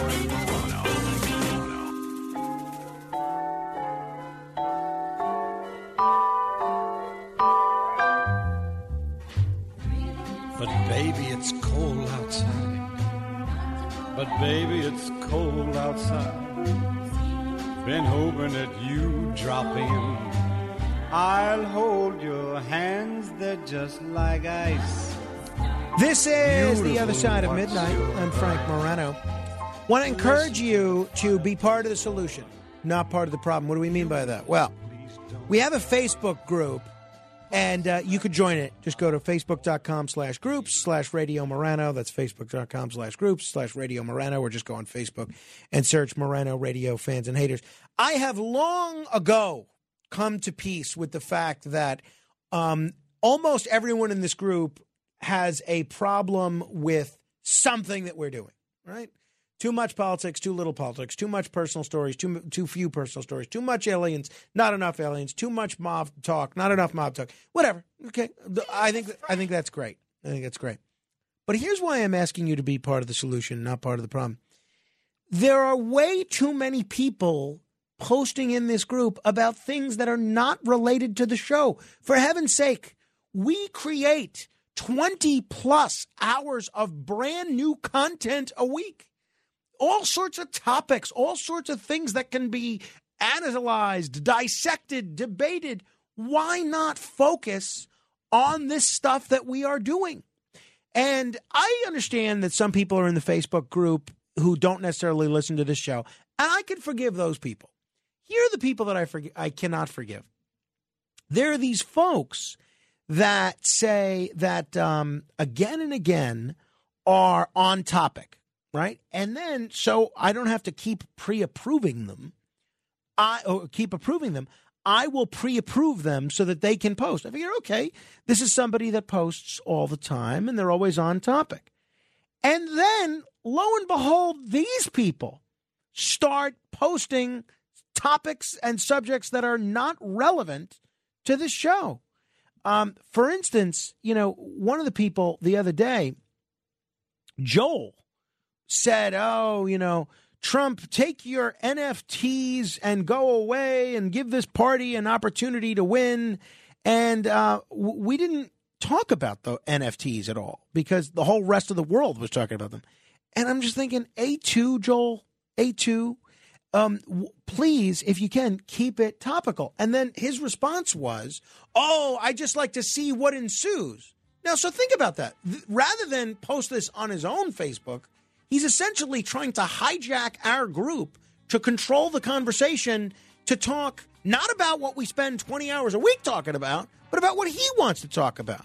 So please, if you're new to the show, or if you're not new to the show, join the Facebook group and post something topical. After all, your influence counts. So use it.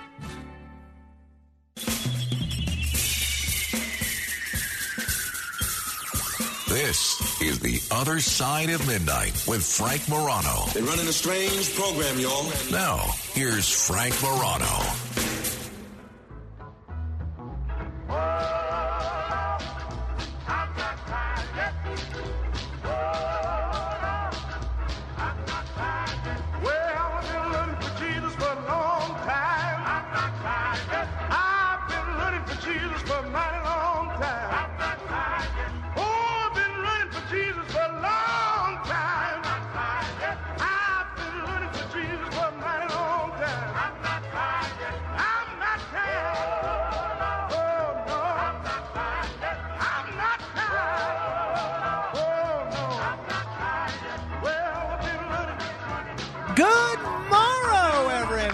This is The Other Side of Midnight. I'm Frank Morano.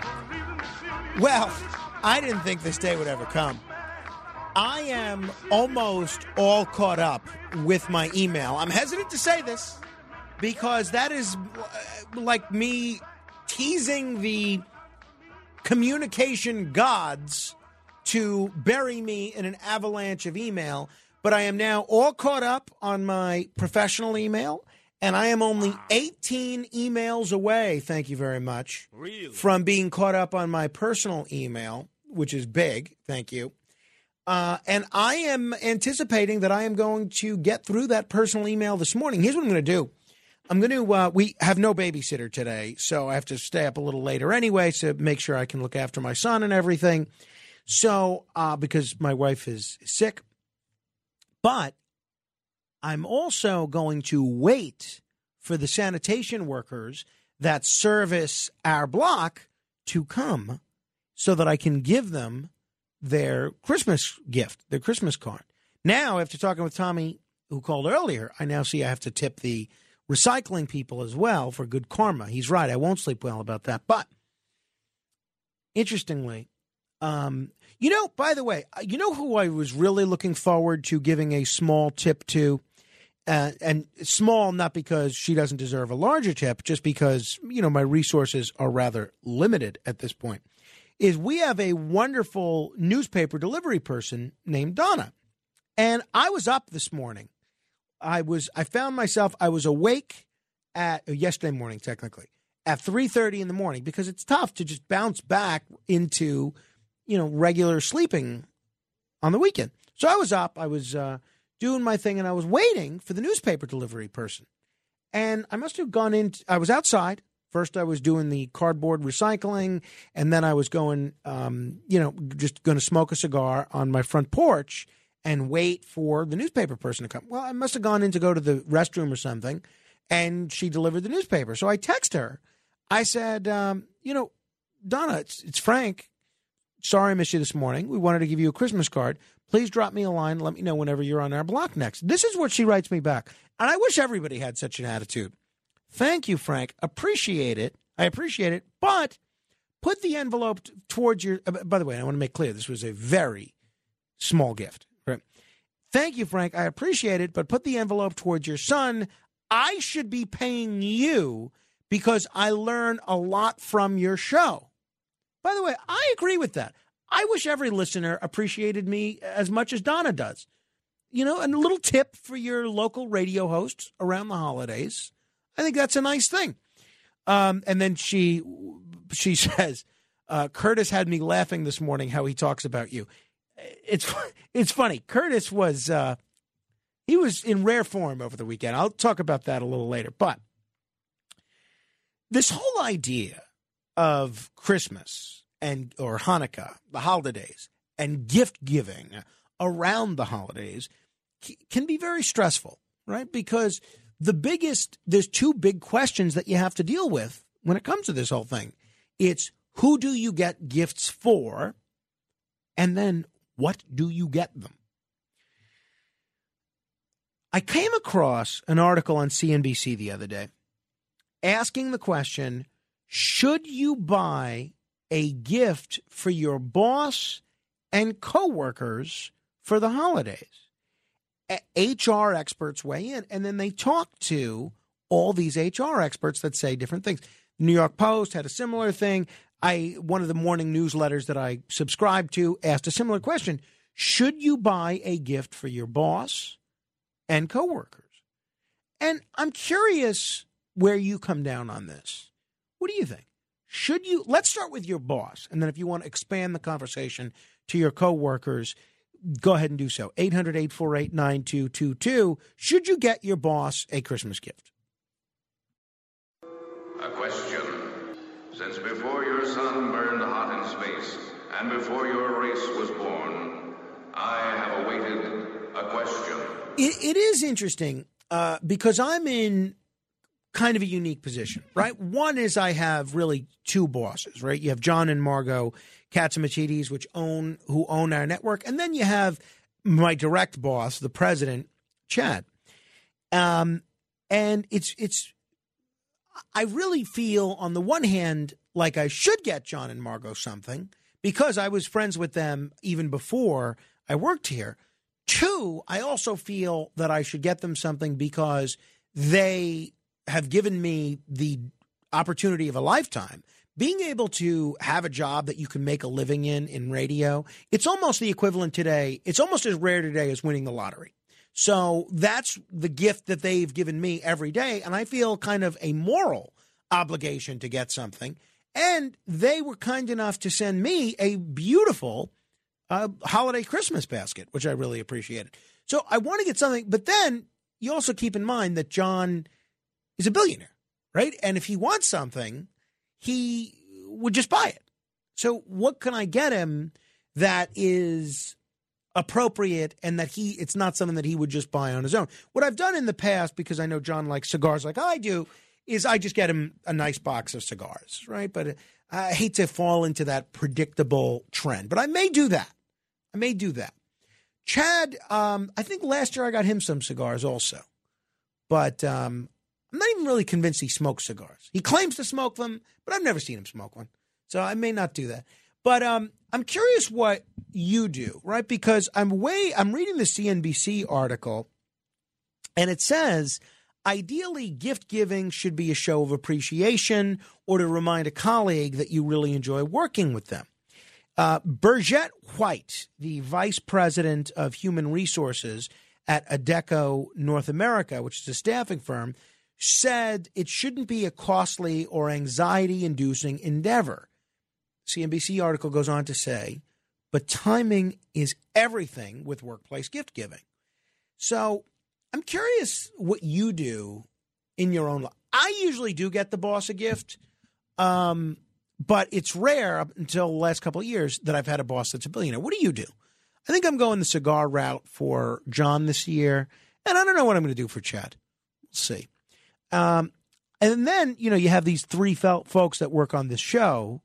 And usually I like to get them a little something, but this year I don't think I'm going to because my resources are rather limited, and I buy pizza every week. I feel like that's an like a weekly Christmas gift that keeps on you know giving. And then um, I I feel like by announcing that I'm not going to give them anything, hopefully that'll mean they won't give me anything, and then that's one less thing that I will have to take home. And it's always kind of a stressful thing having to commute, take all the my computer and books and newspapers and whatever mugs. So I'm curious how you come down on this whole situation. 800 848 9222. These are the three rules that uh, these HR experts suggest that you should follow when it comes to gift giving at work. One, don't break the bank. Two, be thoughtful uh, while gift giving should be work appropriate, it should also be personal. So that's what some of these experts think. And then three, take your cues from coworkers. Interesting. Interesting. Where do you come down on this? 800 848 9222. Joe in Ron Ronkonkoma, do you get the boss a Christmas gift? Yes, I do. Uh, you know, out of respect, you know, even my wife, they did a pool at her job. And, you know, I have. Um, I do newspapers at night on top of my other job, and I noticed this year, Frank, and you should tip your carrier. Um, even if she doesn't want it, because we're out. I'm Seven trying. I'm trying. I, I said, please text me when you're you're on the block again. And she said, uh, she said, uh, no, I won't. Now I am going to find some other alternative means now of getting her address, but it's very difficult. Gonna leave. Just text her and say you're going to leave an envelope in your mailbox for her. You know, because you know I noticed this year, Frank, a lot of people are really tight, and it's you know I understand, but you know we're out in all sorts of weather, like the postman, the garbage guys, and you know you, you show a little appreciation. Believe it, we we appreciate it. And like I said, you know when it comes to your bosses, you got to do a little something. Even if like John Catsimatidis, I saw in the newspaper what his net worth is, and I was like, even if you get him, you know, a bottle of wine or something, you know, just to say thank you, it goes a long way, Frank. And if I don't talk to you, Frank, uh, to you and your whole family, a very Merry Christmas and a happy and healthy, all right? Thanks, Joe. You too to your family as well. Appreciate it. 800 848 9222. That's 800 848 9222. Steve is in Manhattan. Hello, Steve. It's Christmas time in the city. You know, Joe from Lake Ronkonkoma, you should have him on your voicemail, really. And um, before I get to the meat and potatoes here, I was listening to Curtis the other day, but when he starts talking about you, I, I, I have to dump it. You know, I could see why his cousins and all the kids in the neighborhoods ch- chased him out of Brooklyn. Yeah, no, I can ended as up- well. I can as well. It makes sense. But but the thing is, the, the the McDonald's he worked for in the Bronx is not in the South Bronx, unless you want to call the North All Pole right, the South we Pole. can move on. We don't need to spend a lot of time on which McDonald's Curtis worked at. Who cares? All right, okay. Wow, he's getting a little, little tough there with with Steve Areno. All right. Okay, um, gift giving, right? I, I would think it depends on the person. I, I think if a person really is a little short on money or something, then maybe give them a cash gift or something. It doesn't have to be perfectly tied into anything. There are some people I, I give gifts to, and some people I give the same gift to them every year. Nothing. So it's. I think it's a. It's truthfully, it's a personal thing, but try to fit the gift to the person. And I- and I think like a guy like you, you have like billionaire friends and millionaire friends. You should make have a field day getting gifts from these people. No. Yeah. Oh, well, thank you, Steve. Appreciate it. 800 848 9222. Um, all right. Well, so that's that. What do you do in terms of uh, getting gifts for coworkers and or uh, people at work, right? Um, or coworkers and or your boss. 800 848 9222. Norman is in Brooklyn. Hello, Norman. Hey, Frank. Yeah, Frank, don't get the boss a gift. It's ingratiating. He doesn't need your gift. I mean, I would, you know, thank you. Uh, you know, I mean, if if you're in a situation, I don't know, get him a drink or something like that. But I, I wouldn't go out and get him a gift. It just, it's, uh, uh, you know, he doesn't need your cigars. Besides, you know, he he goes all over the world. He can probably get those Cuban ones, which are better than anything coming out of Nicaragua that you can buy here anyway. So Well, um, not just, I I, wouldn't get the I mean. I'm not saying just my situation, but just in general for people. Your advice for people no, in I- general. I, would not. I would not get. I would not get the boss a gift. I would get your coworkers that you like a gift, and uh, I, See, I the danger with, uh, that, I- the, the danger with that, Norman, is that look, look. So let's say there's two coworkers that you like, and you have other coworkers that think that they're close friends. Um, how do you? Uh, How, okay. doesn't All right. Well, you got to think this out. But but I I would get. I would. I, I agree with Joe Ronkonkoma. You know, you, I would tip the mail person, and uh, I don't know garbage people. That's I don't know. Here in Brooklyn, I I don't know who my garbage people are. I wouldn't tip them. They uh, they frighten me a little bit. I don't mess with them. Well, no, I, I, I have a lot of respect for. Thank you for the sanitation folks. You got to give you got to got to give them a little something. Got to do it. But it, it's interesting it, to your point, Norman, about getting coworkers a gift, but not the boss. I don't agree with that. Um, well, maybe I don't know. Look, I think people should do whatever's right for them. I'll tell you, you know, whenever you're in the mode of picking and choosing which coworkers that you give a gift to, you you end up hurting someone's feelings because you're in a situation where you have someone who may think you're a very close friend, or at least a workplace friend, and then they're not in the gift loop or the invite loop, right? Um, we went through that. I've seen this countless times, countless times. I used to, I think I stopped this, but I used to on Valentine's Day get a gift for all the ladies that worked in the office. And because I didn't want, you know, just to get the two or three that I'm close friends with gifts and that everyone else feels, oh, so and so got nice chocolates from Frank and I didn't get anything. So I ended up getting everybody. And then I stopped because it was just, it was driving me to bankruptcy.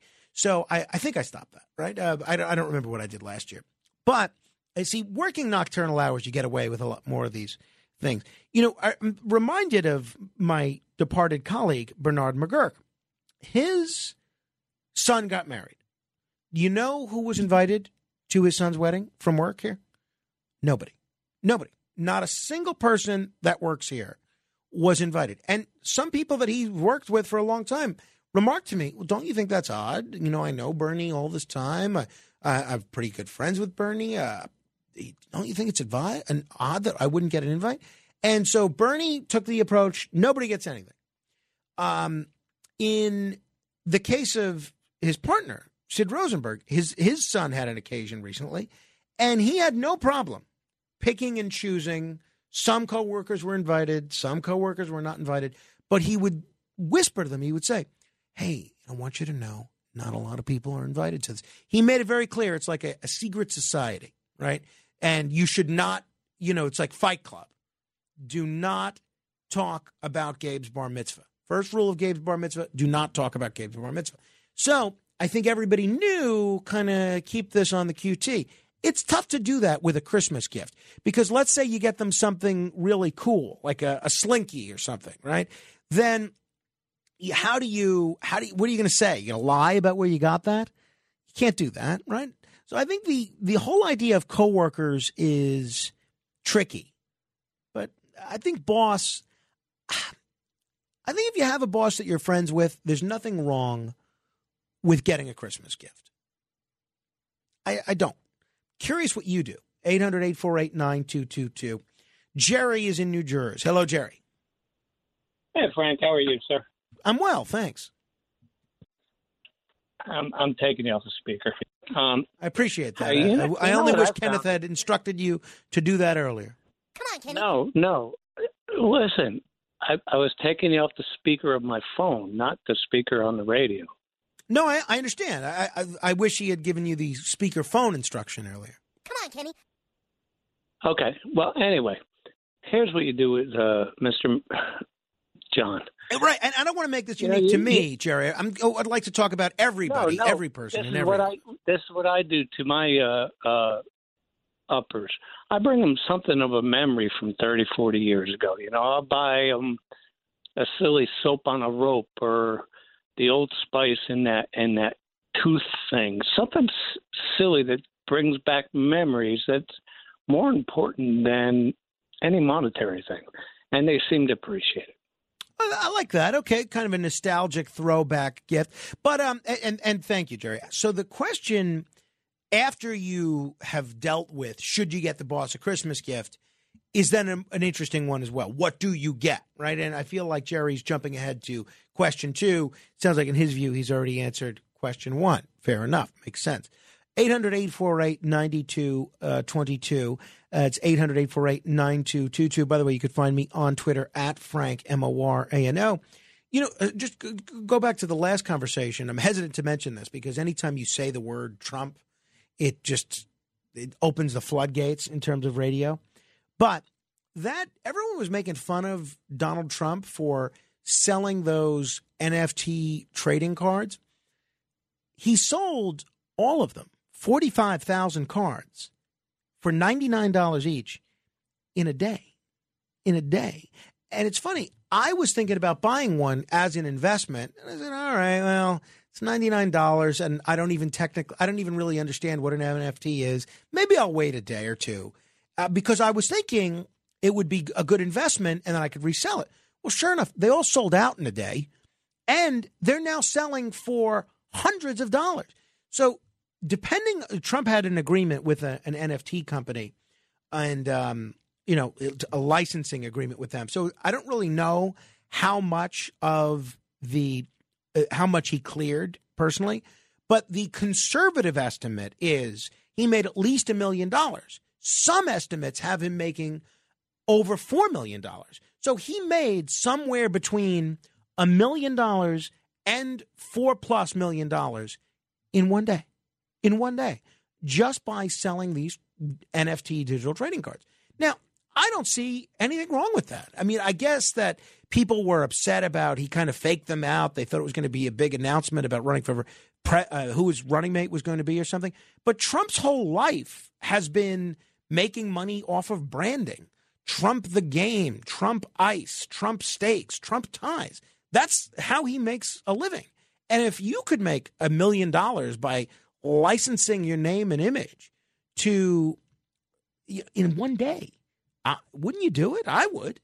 I would. So I was talking about that yesterday with my wife, and she said, "Can you imagine being so wealthy and having such a you know a enthusiastic following that you could sell just images of yourself as an NFT trading card?" I said, "Yes, I can imagine that, and I think I should be that famous." So I am asking for your help, right? It, please help me grow my social media following so that one day I can sell $99 NFT trading cards of myself. Uh, follow me on Twitter at Frank Morano. Follow me on Facebook at facebook.com slash Morano fan. And uh, help me be in this position one day. It's funny. I don't know if he's going to be upset with me sharing this, but I asked uh, Sid Rosenberg, who who hosts the morning show in uh, WABC in New York, I said, how soon until the Sid Rosenberg NFT trading card is released?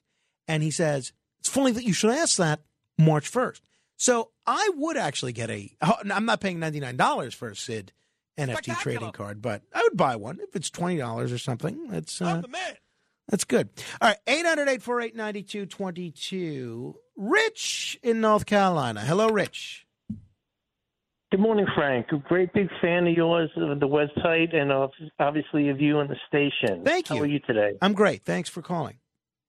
Listen, I'd like to comment on uh, the fact of giving a boss. First of all, I think it's very classy that you give the garbage men, or I shouldn't say garbage men, sanitation men a tip. I think that's a class act, and that must have been instilled in you from your parents, giving you good ethics and and just good morals. Because a lot of that's gone away today. You, you won't find a lot of people giving you know sanitation men tips like that. Well, And you, and it's really- technically, as the prior caller said, you're not supposed to. They're it's not they're not allowed to accept tips. So I am participating in a violation of the law here, right? So uh, so I guess that's part of the reason why people don't do that. Well, I guess if you yeah you're encompassed in the city there, so you you that I guess that does pull through. But back in the day when I lived on Long Island, it was a custom that I did that, and believe it or not, it comes back in spades when you need a favor. Oh yeah, so absolutely. it, it it really is, and it's a class act that you've newspaper delivery person. You know, gave you that gesture for Carmine, and that that's class act. But as far as giving a gift to your boss, uh, it all dep- uh, in, to me it all depends on the cohesiveness of your relationship with your boss. Mm, I mean, mm. if if you have a boss that you know is involved with hundreds of people or a big crew of people, I would venture to say not. But if you have a, like a tight knit, like I had like twelve people, I worked in the lab. I was a chemist, and if you have like twelve people that's encompassed in your group or your office, I don't think it's a bad idea to give a little something back. You know, because like I said, it, it comes back to you in spades. If you if you're classy to somebody and charitable, and you feel that you want to do it. You Yeah, know, Rich, it's problem? it's a great point. Great point. All uh, on all. Thank you for calling and Merry Christmas. You know, it's funny. My mom was a manager for many years, and she was very generous with her team and her staff, and very appreciative of all their efforts. She would get them gifts all year round, right? Because just that's how my mom is. Um, and they would usually get her something, and I think she really appreciated whatever they would give her, and especially if it was something thoughtful. Like one year, I think they got her trading cards emblazoned with her image on them, and she really appreciated that. So uh, I think there's a, there are some people. I had one boss. I got him a gift. It doesn't matter who it was or what the gift was, but I got him one gift that I thought he would really enjoy, and I see a month or two later he's throwing it out and I fished it out of the garbage because I thought it was cool, and uh, I I have it at home now. But uh, I was really I don't want to say I was hurt because I kind of got over it, but I was really disappointed to see that this gift that I thought he was going to get such a big kick out of, he was throwing away. Now, um, right in the office, by the way, didn't even take it home to throw it away. Um, now, my mom was the exact opposite. The gifts that she'd get from her staff, she would really uh, treasure, really enjoy. It's funny. My my neighbor across the street is a uh, principal of a school, and I hear him telling another one of our neighbors because our neighborhood it's it's it's it's like Cheers. It's an outdoor Cheers. You know, everyone's always drinking. They're always outside. They're always together. They're always convivial. You know, and well, not always. Most of the time, convivial. And I'm listening to him tell my other neighbor a story, and he says if he says if I get one more GD mug from a student, I am going to break it over that student's head. and I understand where he's coming from. I mean, I, I don't, I don't think he, he's obviously not being serious, but he just had my house is overrun with mugs. I can't imagine. Let's say he gets only five mugs a year. His house has got to be forget about it, flow overflowing with mugs. So he, I guess, would appreciate certain gifts, but not necessarily a mug. So it all depends on. To go back to um, the prior caller's point, not only who you get the gift for, but what you get them. Right? If you're going to get the boss a necktie, is that something that they would really enjoy, or would they throw it on the pile of neckties that they never wear?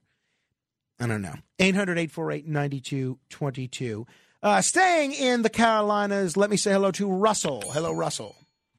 Hey, Frank. Yeah, look, my my wife, like her job, she reports directly to the CFO, and they have a great relationship, the two of them. But there's no, you know, we've never gone over and hung out at his house, and he's never come hung out at our house or anything like that. It's it's very professional, and and I think that's kind of how it should go with gifts too. Like, look, I don't want your gift.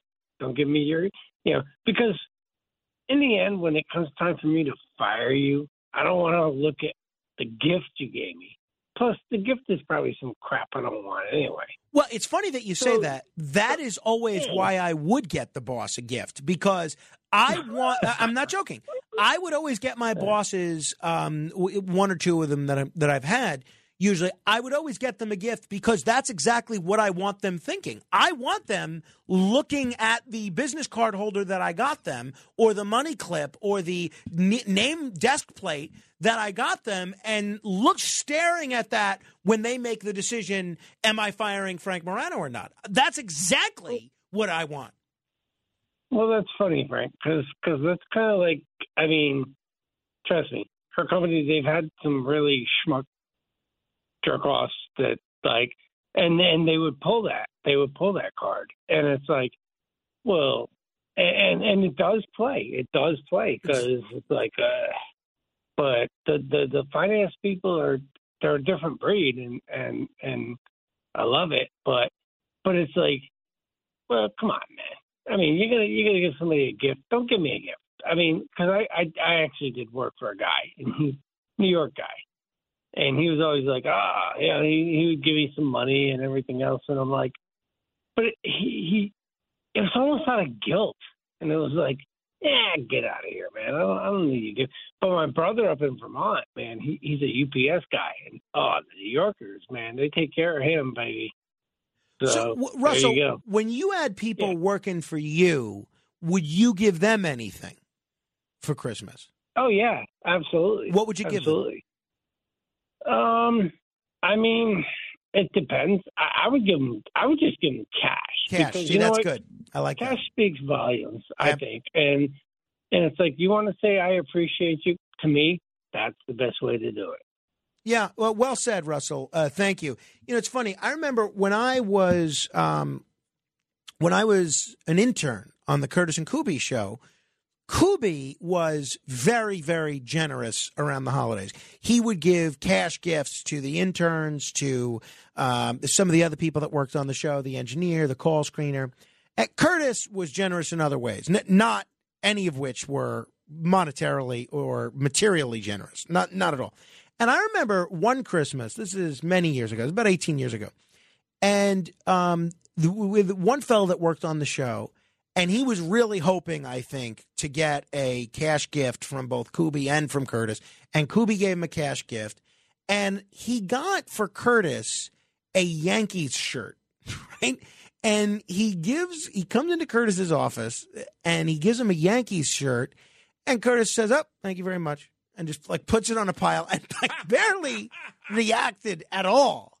And I could see it's almost this fellow was waiting there, saying, "All right, am I going to get anything?" And he was almost expecting something in return because he had gotten something from Kuby. And sure enough, he didn't get anything from Curtis. But anybody that's known Curtis for more than eight seconds could have told him, you know, not to hold his breath. So he uh, he ended up leaving uh, with you know kind of disappointed. And I always thought, oh, you know, that's I feel bad for that guy, but you kind of got to know your your audience, and you shouldn't really get someone a gift, which I think this guy was trying to do, with the expectation that you're going to get something in return, if that makes sense. All right, uh, we have a first timer. We're sorry. Don is in Maryland, WCBM land. Hello, Don. Hello. Hello. Uh, I was just calling in response to buying gifts. Uh, the ethics that I grew up with is bosses, no. Um, you don't buy gifts for bosses, but they can buy gifts for you if they so choose. Uh, co-workers, unless they are a very close friend, my personal opinion, no. Yeah, I like that. Um, but uh, you're in a weird situation. Your boss was or is a very good friend. If you buy a gift, it has to be based on the friendship, not the boss. Yeah, And I, then I get that. in That my case, sense. I um, if I buy any gifts, it's basically for the uh, grandkids and family and very close friends. Other than that, everyone's off the list. Yeah, I like that, Don. I like that. And you've actually convinced me. You know, listening to you kind of think this through, I've now decided I am going to get John and Margo something, and but I'm not getting Chad anything because, you know, I wouldn't get Chad anything if I didn't work here. but I would get John something if I didn't work. Here. So that's that's kind of what I'm going to do. That's my that's my solution. All right, more on this um, or anything else you want to comment on in a bit. But we're going to try and give away thousand dollars in a moment. 800 848 9222. That's uh, 1 800 848 9222. And if you think you have what it takes, be the seventh caller right now uh, to that number. And if you can answer 10 trivia questions in 60 seconds, then you will be the proud recipient of $1,000. That's our gift to you that we give to the quick witted. 800 848 9222, $1,000 minute straight ahead. The Other Side of Midnight with Frank Morano. It's The Other Side of Midnight with Frank Morano. Frank Morano.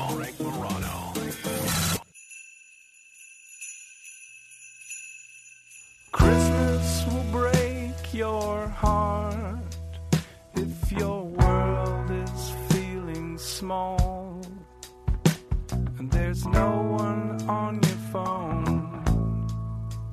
You feel close enough to call. Christmas will crush your soul like that laid back rock and roll. But your body's getting old. and It's much too tired to be so bold. This is LCD Soundsystem. Christmas will break your heart. Some have said this is a depressing Christmas song, but I guess it's all in the eye of the beholder. Am I right? A something which is occasionally depressing is the answers that we get as part of The Other Side of Midnight presents It's the thousand dollar minute. Answer 10 questions correctly in one minute, and you could win $1,000. Here's your host, Frank Morano. So I'll tell you a true story, and I hope I don't get in trouble for, for this. But we, my wife and I were friends with a couple. I was really friends with the guy, but you know, we tried to become couple friends. He was married. Uh, I was a fellow named. eh, It doesn't matter his name.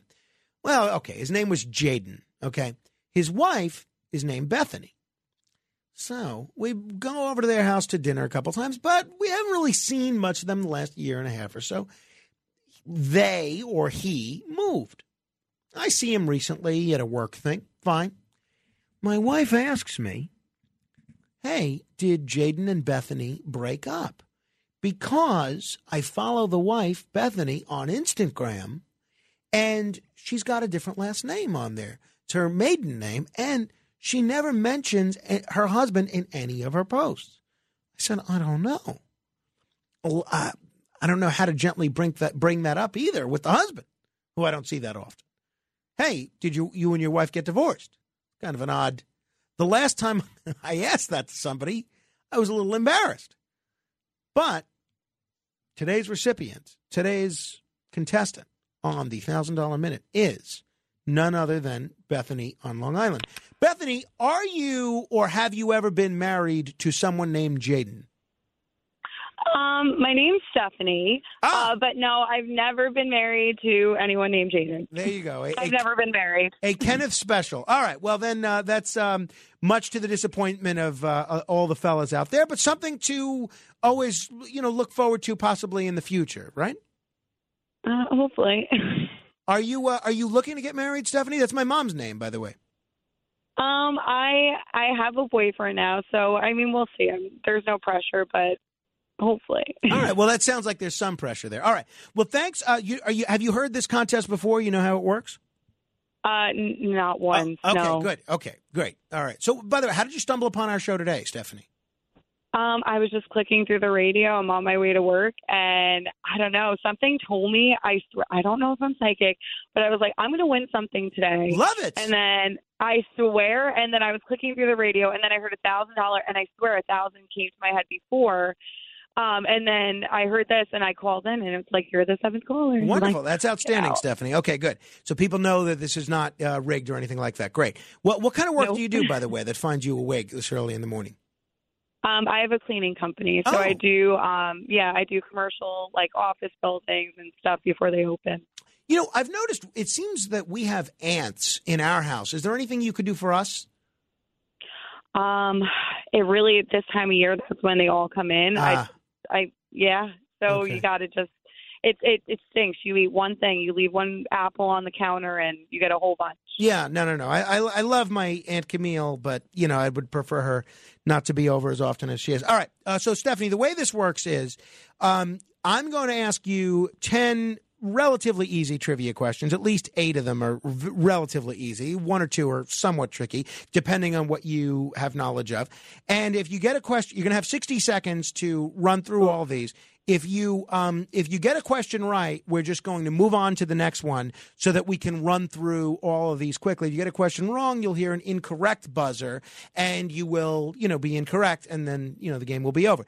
But uh, the key is just if uh, don't overthink these answers, especially early on. It may seem like some of these responses are too easy. It is the first one that comes to mind. Okay, it's not. You know, if we ask you who's buried in Grant's tomb, the answer is Grant. You know, don't don't overthink it. Don't think it's Hugh Grant instead of you know Ulysses S. Grant or something like that. Just the key is uh, don't overthink them. If you think you know the answer, chances are you do. Okay.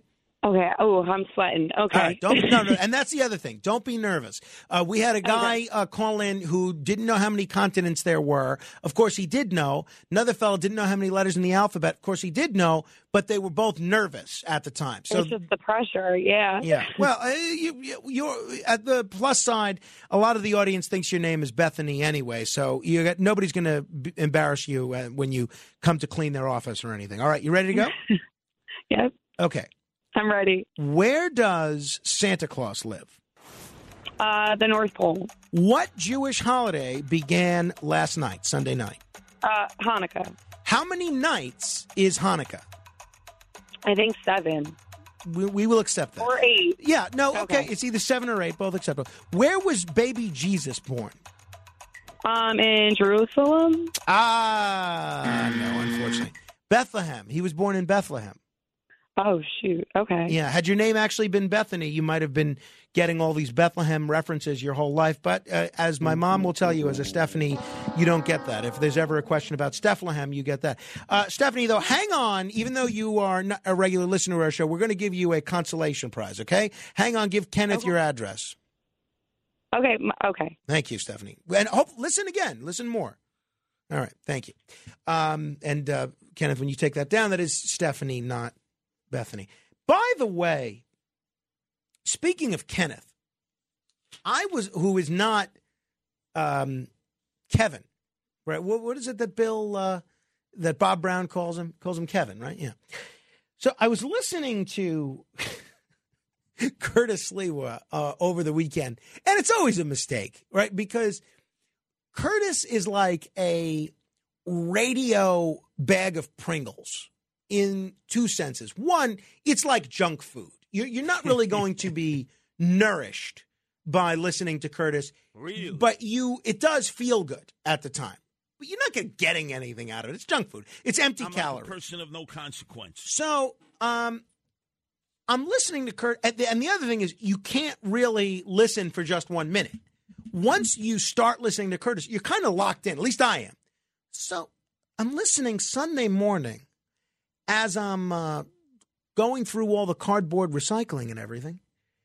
And first of all, this is the funniest show that I've ever heard. If you did not listen to the podcast of uh, Curtis's show or the live show of it, I have to tell you, it was I was literally laughing out loud. I here I am at 4:30, 4:40 in the morning, freezing cold, chopping up cardboard boxes because our house gets more cardboard boxes than any house in the continental United States. I don't know why, but that's the case. So it takes me a long time to chop up all these boxes and fold them up for the recycling.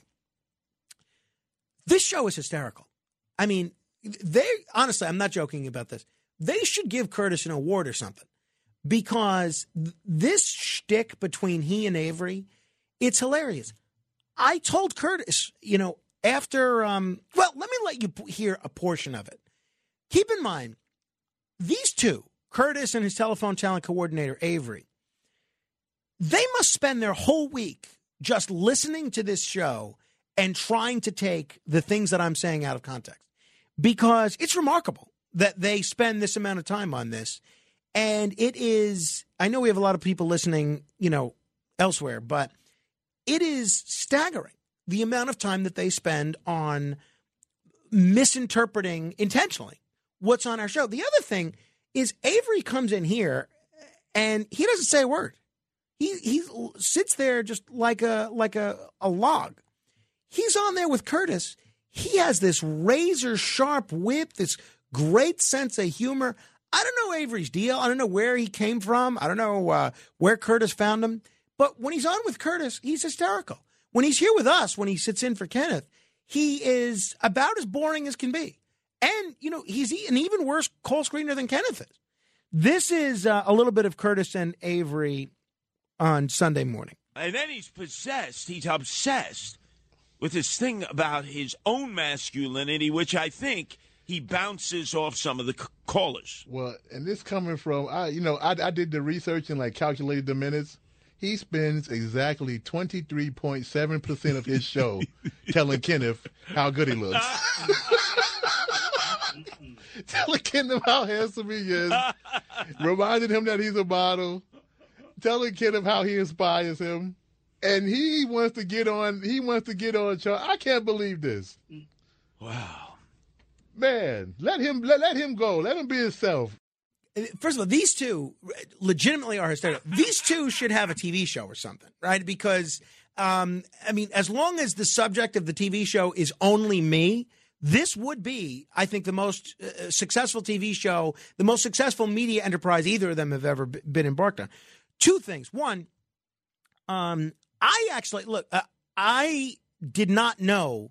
Not that I thought he was ugly, but I did not know Kenneth was handsome until I was told so by Sid Rosenberg. Sid p- denounced Kenneth for being handsome and much younger than him. So I, I'm not one of these guys that can, unless you're like a Paul Newman or a Ryan Reynolds, I really can't tell that a guy is handsome or not. I, I knew he wasn't ugly, but I don't think he's any more handsome than, you know, Alex Barnard or, you know, any of the other people that work here. But, um, but I, I really didn't know he was handsome until Sid said so, and Kenneth made a point of mentioning that he was a model. So it, it was I was told that Kenneth was, handsome, and I don't know where Avery does his research, but that twenty three percent number, I think is high. I think at most it's two and a half percent. At most, maybe three percent. But uh, I, I look. Avery says he's done a, an analytical data crunch. Okay, I'll take him at his word. But I'm listening to this whole hour, and I'd say about 70% of their hour is alluding to me being being gay, right? And or, or intimating that I'm a homosexual uh, or something along those lines. And uh, literally, I mean, you could listen to the hour and uh, and You're- in the for yourself. closet. You're still in the closet. exactly. And uh, not that there's anything wrong with that, but they, these two are so good. I'm not joking. I listened to this hour and I thought to myself, wow, maybe I am gay. And I said to Curtis when I saw him last night, I said, you actually had me thinking, and I have an unblemished record of heterosexuality. I, you had me thinking that maybe I am gay. So uh, they are very convincing. None of what they say is true at all. Even when they have a way of taking my own words and distorting the things that I'm saying. But um, the one thing that I don't understand with Curtis is he's on this um, this kick that that I am not I'm not afraid of my father or I don't respect my father. I I've heard my father referenced more on the Curtis Sliwa show than on, than on this show, quite frankly. But no, I'm quite fond of uh, of my dad. I look up to my dad, and obviously, you know, we named our son for my dad, so obviously he's got a pretty high place in my world, right? So um, if you didn't listen to that, I would suggest that you give it a listen because it was very, very engaging. Two quick things. Oh, I don't know that we have time here. We got to do 15 seconds of fame. Well, I, all right, we'll save that for tomorrow. We'll save that for tomorrow. Something good coming up tomorrow around this time. 15 seconds of fame in just a minute. There are two open lines 800 848 9222. This is The Other Side of Midnight. Straight ahead. The Other Side of Midnight. Ohio, ready for some quick mental health facts? Let's go. Nearly 2 million Ohioans live with a mental health condition. In the U.S., more than 50% of people will be diagnosed with a mental illness in their lifetime. Depression is a leading cause of disability worldwide. So, why are some of us still stigmatizing people living with a mental health condition when we know all of this? Let's listen to the facts and beat the stigma. Ohio, challenge what you know about mental health at beatthestigma.org. It's The Other Side of Midnight with Frank Morano.